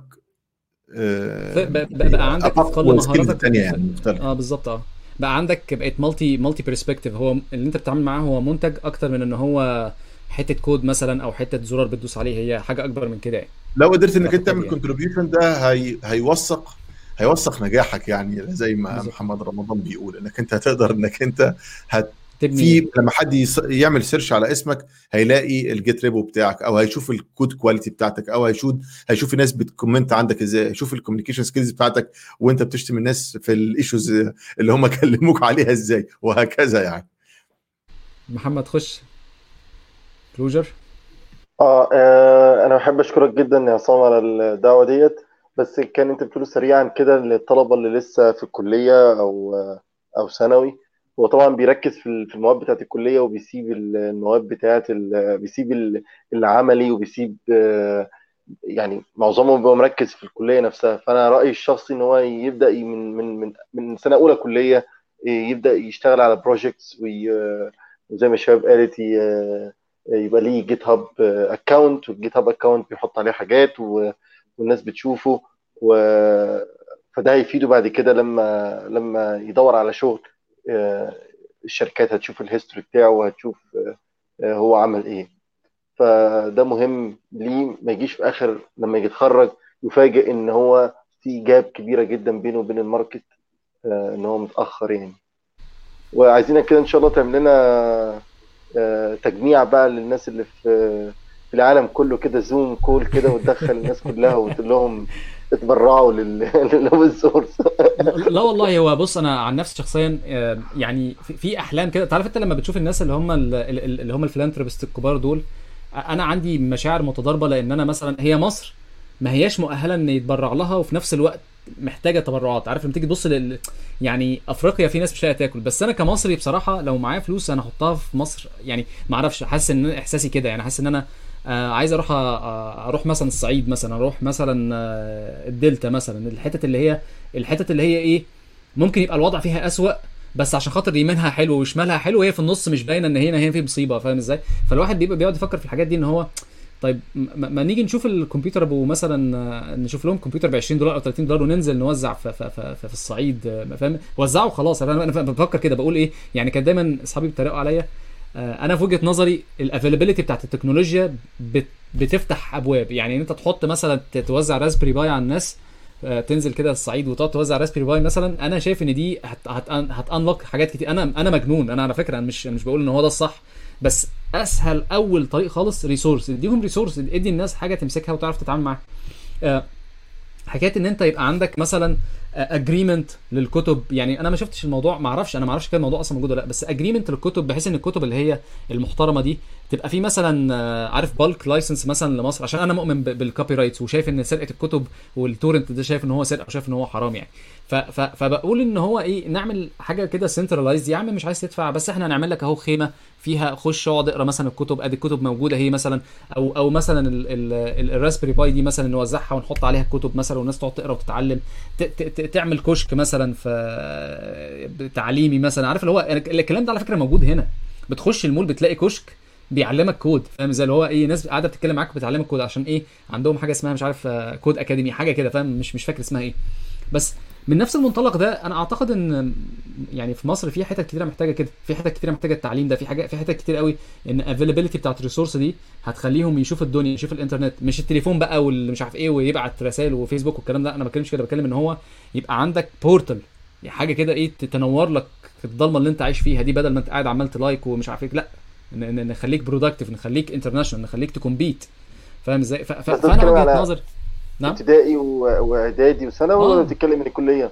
كله لا، من اول انا مش عايز اقول لك يعني، من اول عيل بيدراج اند دروب يعني سكراتش والكلام ده، انا شايف ان هو هي اكيوميليتيفلي حاجه بوزيتيف للكوكب، ان العيال تبقى طالعه بتفكر، عارفه يعني ايه لوب، عارفه يعني ايه اف ستيتمنت، عارفه كونديشنز، عارفه يعني ايه ستيت ماشين. هو اصلا انت عارف، انت اللي بتقعد تدرس اتوماتا دي بتقعد تدرسها بالهبل، هم بيدرسوا ستيت ماشين وهو مش واخد باله. انت في سكراتش ده قاعد بيتعلم ستيت ماشين من غير دماغه، مش ما لقطتش ده شويه الفيزيكس اللي بقى عايز يتعلمها عشان يخلي الكره تتنطط. انا ابني كان بيسالني على الكره ازاي تتنطط، مش عارف تقعد تشرح له معادله مثلا ولا بتاع. الحاجات دي كلها هتجيب اسئله وهتجيب افكار وهتجيب حاجات كتير قوي. الكلام ده كله احنا محرومين منه، احنا لسه ماسكين، لسه ماشيين بده في مصر كراسه، بتمشي بتروح بالكراسه. فانا بالنسبه لي لا، انا شايف ان هو it's much more than that. عارف الموضوع كبير جدا، عارف اللي هو وشايف ان التبرع جزء منه، ان انت تروح تتبرع. يعني اقل حاجه اقدر اعملها، انا مش قادر احط مجهود، انا مش شاطر، انا ما بعرفش، يعني انا ما بعرفش اقعد اشرح للناس، ما اعرفش اقعد اعمل الكلام ده، ما عنديش الطاقه يعني. فاللي انا اعمله ايه؟ انا ممكن اروح اعمل لكم ايه؟ انا كنت هحط ساعه ليكم، خد يا عم ايه، انا راح اشتغل بالساعه دي واخد الفلوس اللي انا حطيتها في الساعه دي واحطها لك، اديها لك تبرع. فاهم ازاي؟ فهي دي وجهه النظر ببساطه. مش لما كنت بقول سواج، انا كنت بقول هي ريبريزنتيشن لحاجه ممكن تكون اكبر. فاهم ازاي؟ يعني ريبريزنتيشن ان احنا عندنا مثلا، على سبيل المثال، انا برضو ما حبيتش احفر في الموضوع ده، بس ان الشباب تتعلم ازاي تريس فند، اتس لايك حاجه جامده جدا، ان الشباب يبقوا عارفين ازاي يعرفوا يجيبوا فلوس عشان اي مشكله، عشان الماسوره ضربت في الشارع، عشان يتعلم ازاي ان هو يعرف يحل مشاكله. فاهم ازاي؟ ما يستناش مثلا يعني ايه تنظيم المجتمعات. تنظيم المجتمعات ده بيشتغل ازاي؟ من اللي احنا بنعمله دلوقتي ده، ان احنا نقعد نتكلم مع بعض، انت بتسكت لما انا اتكلم، انا اسمع مش عارف ايه، انا اديك تعليق، انت تديني تعليق، وفي الاخر بنوصل لكونكلوجن، بنوصل لارض مشتركه، ناس ما تعرفش بعض اهو، وناس ما احناش عمرنا اكلنا بطاطا مع بعض خالص، بس اهو قاعدين عايشين ومبسوطين والقعده جميله. فاهم ازاي؟ التأثير بقى بتاع القعدات اللي زي كده، ان الناس بتبقى منشغله باي مشكله بتعرف تحلها. فاهم ازاي؟ ما يبقاش فيه مش مستنيين الحكومه تيجي تحل لنا، مش مستنيين مش عارف ايه تيجي تحل لنا، مش مستنيين كل الكلام ده، مش محتاجينه. احنا دلوقتي مجتمع منظم متطور متحضر، لما بيحصل مشكله بنروح نكلم الناس، عايزين نريس فند، فاوتوماتيك من نفسنا، مش مستنيين الضرايب تيجي ونلم ضرايب يا ابني عشان نحل لنا مشكله الشارع. لا، احنا بنيجي نحفر الارض، نطلع الماسوره، نربطها، والموضوع خلص، ونعيش كلنا سعداء ومبسوطين، مش عايشين في الطين عشان خاطر مش عارفين نحل المشكله. فاهم ازاي؟ فهي دي الفكره اللي انا بتكلم فيها، وهي دي الاسنس بتاع، انا من وجهه نظري، الاوبن سورس والحريه. هي كده الحريه، ان انت فعلا انت لما تعرف ان انت تصلح مشكلتك، هتروح فاتح حفر الارض وعارف الماسوره، تربط الماسوره وخلاص. ما انتش محتاج حد يجي يقول لك التريد مارك بتاعه الماسوره انت عملت لها مش عارف ايه، ولا رئيس الحي قال لك انت ازاي تخرم. لا، هي دي ارضنا وبتاعتنا وكلنا، وانا مصلحتي الشارع بتاعي انضيف، انا هنظف الشارع بتاعك غصب عنك. مش انت فاهم انا قصدي ايه؟ تغيير المينتاليتي دي اصلا هيوج.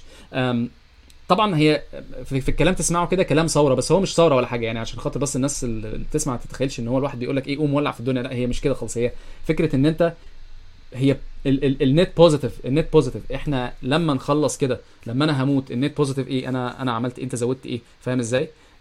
اللي انتوا عملتوه اصلا، ان الشباب لما كانت بتعمل الانستول فيست والكلام ده كله، انتوا غيرتوا حياه ناس بكل بساطه. انا كنت واحد من الناس اللي بتروح هناك وبروح اتفرج وبروح مش عارف ايه. انا ما كانش عندي الشجاعه ولا التكنيكال ابيليتيز ان انا اعمل اللي انتوا بتعملوه، بس انا كنت بقعد اتفرج واقعد حاجه ملهمه جدا يعني.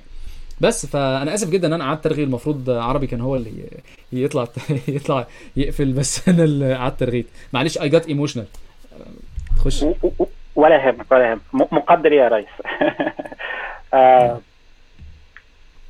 والله وشكرا بجد والله يا عصام على الوقت اللي احنا قعدناه ده، ساعتين عدوا هوا، و يعني كان وقت لطيف. انا بقى لي فتره ما شفتش الناس اللي هنا، وضياء انا بقى لي تقريبا سنه ما شفتهوش. اخر مره شفناه كان في ايفنت اوبن سورس، كان مره لطيفه يعني. وبالنسبه للناس اللي هم بيسمعونا دلوقتي، لو انت طالب او مش طالب او اي حاجه، انت احسن انفست ممكن تعمله في حياتك هو حاجتين، ان انت يا اما هتتعلم حاجه جديده، او انت تبني كونكشنز مع ناس تانية. انا ما شفتش حاجه بتخليك تعمل ده احسن من انك تجوين الاوبن سورس كوميونتي. ولو انت طالب، يعني ما فيش حاجه انت محتاج لها اكتر من الحاجتين دول، اكتر من اي وقت. والسوق دلوقتي بره، سوق الشغل سواء في مصر او بره مصر، كله شغال بالاوبن سورس. من 10 سنين كنا بنحاول نقنع الناس ان الاوبن سورس حلو عشان يستخدموه. دلوقتي احنا مش محتاجين نقنع الناس الاوبن سورس حلو عشان يستخدموه، احنا محتاجين نقنع الناس ان الاوبن سورس هو اللي المكان اللي الناس فيه، وده الحاجه اللي احنا محتاجين نبدا نكاتش اب مع الناس ونبدا ننضم للحاجات دي. اوبن سورس ككوميونتي هو ان انت تنضم له، انك تتعرف على ناس. انا لسه لحد النهارده لما بقابل ضياء مثلا بيحكي لي عن حاجات بتعلم منه حاجات بتبقى بالنسبه لي اول مره، نفس الموضوع بالنسبه لمحمد وجيمي والناس كلها. الناس اللي انا بتعلم منهم كل يوم دي اكتر حاجه ممكن تاخدها من الاوبن سورس كوميونتي، ناس، والناس دي تبقى هي بالنسبه لك الكوميونتي بتاعك ويفيدوك وانت تفيدهم كمان. انا ما شفتش حاجه زي دي اصلا في كوميونتي ثاني بنفس الانتنسيتي في الاوبن سورس كوميونتي عموما يعني. بس كده. والله انا مش عارف اقول لكم ايه يا جماعه، يعني انا النهارده كنت خايف لان انا معايا 4 جبال وما كنتش عارف ازاي هتنقل ما بينهم، وبصراحه يعني انتوا ناس ظريفه جدا وانا انبسطت وحاسس بنوع من انواع يعني حاسس كده اللي هو ايه، حاسس ان النهارده يعني كان يوم حلو زي ما انت قلت كده، القعده ظريفه دمها خفيف، 5 بيتكلموا مع بعض اللي هو ايه يعني عارف، مستحيل انا ما اعرفش اصلا الناس اللي بتسمع برضو لان ده كمان هيطلع اوديو يعني. فانا شخصيا مبسوط وانبسطت قوي، واتمنى ان الناس تسمع للاخر وربنا يكرم يعني. في الاخر خلاص احب اشكركم، اشكر محمد جمال، احمد عربي، ضياء، محمد، متشكر جدا جدا على ان انتم قابلتوا الدعوه، يعني هي كانت شورت نوتس ويعني ربنا يكرمكم. جمال عايز يقول حاجه، شكلك عايز تقول حاجه. لا انا كنت بس عايز اشكرك لان انا يعني يمكن ما لحقتش اقول كده في الكلوزنج نوت يعني، بس انا فعلا حابب ان انا اشكرك النهارده على القعده اللطيفه دي، وبس اتمنى تكون برضو ان انت يعني غيرت انطباعك شويه عني، ما بتبقاش خايف مني بص زي ما كنت بتقول لي قبل بس يعني. فبس يعني بس حابب اشكرك جدا القعده دي، وانا مبسوط جدا ان انا كنت قاعد فيها، وخصوصا يعني شفت ناس وسمعت ناس بقالي فتره طويله ما شفتهمش وانا سعيد جدا بكده يعني الصراحه. شكرا ليك يا عصام على الفرصه دي، ربنا يخليك. هو انا كنت بهرج لما بقول لك بخاف منك، بس هو انا يعني حقيقه انا بحب ان الناس تحفر في الحاجه، فانت تقريبا اكتر واحد حفر انت في الدرايفرز والكيرنل والكلام ده كله. فانا بالنسبه لي بحب الناس اللي بتنزل تغوص في الاعماق، انت عارف اللي هو ايه، عمق وحاجه حلوه يعني. برضو النوع ده من اسمها ايه، المدح يعني، الهدف منه ان نخلي الناس تعمل زيك، فاهم ازاي، تخلي الناس يبقى فيه عندنا 20 واحد او 30 واحد بيلعب في الكيرنل وبيقرب من الحته دي. وده مش معناه ان بقيه الناس كده، لا، بس هو كل واحد ليه وظيفه.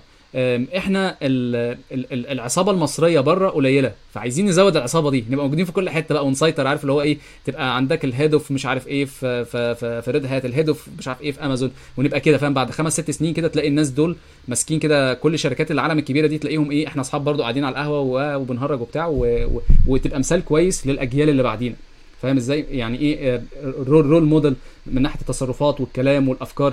حته ان احنا النهارده حفرنا شويه في حته الفلسفه والكلام ده، فلسفه الاوبن سورس والكلام ده كله، مش مجرد برضو فكره اناركي لابس اسود ويلا مش عارف ايه واديله واخبطه على حنطور عينه، ومفيش الكلام ده يعني. هي في تفكير وفي فلسفه، وان الناس كلها فاهمه هي بتختار اختياراتها ليه، مش مثلا لاني برضو في فكره اللي هو ايه، انا معترض على الكلوزد سورس، طب ليه، عشان هم وحشين. بس هو الموضوع مش كده، الموضوع ان احنا العمق ده، انا عن نفسي شخصيا اي ابريشيت جدا جدا ان احنا بنعرف ننزل، عرفنا ننزل كده نخبط في القاع وطلعنا تاني يعني اي حد فينا نومينيتد ان هو يبقى الراجل اللي هو المتطرف بتاع جنو، لان احنا فاهمين الفلسفه وراه، ونقدر ان احنا نيميتيت وبنعرف نحكم على الامور، بنقول ده كويس، ده لا، ده اكستريم، ده ما ينفعش، ده يشتغل، ده ما يشتغلش، وعندنا استيعاب يعني. فكره مثلا عربي لما كان بيقول ده موجود وده موجود والاثنين دول موجودين شغالين، وضياء برضو اكد على كلامه لما كان بيقول على حته البيزار مع الكاتدرا، الاثنين موجودين. فان انت تستوعب الرينج ده بتدل على ماتيوريتي يعني،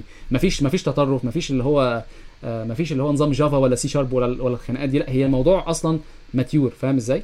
بس فانا متشكر لكم جدا واتمنى ان شاء الله نشوفكم تاني، وربنا يخليكم خالص. انا هدوس على زرار هنشد الفيشه عشان خالص انتوا شربتوا شاي وقهوه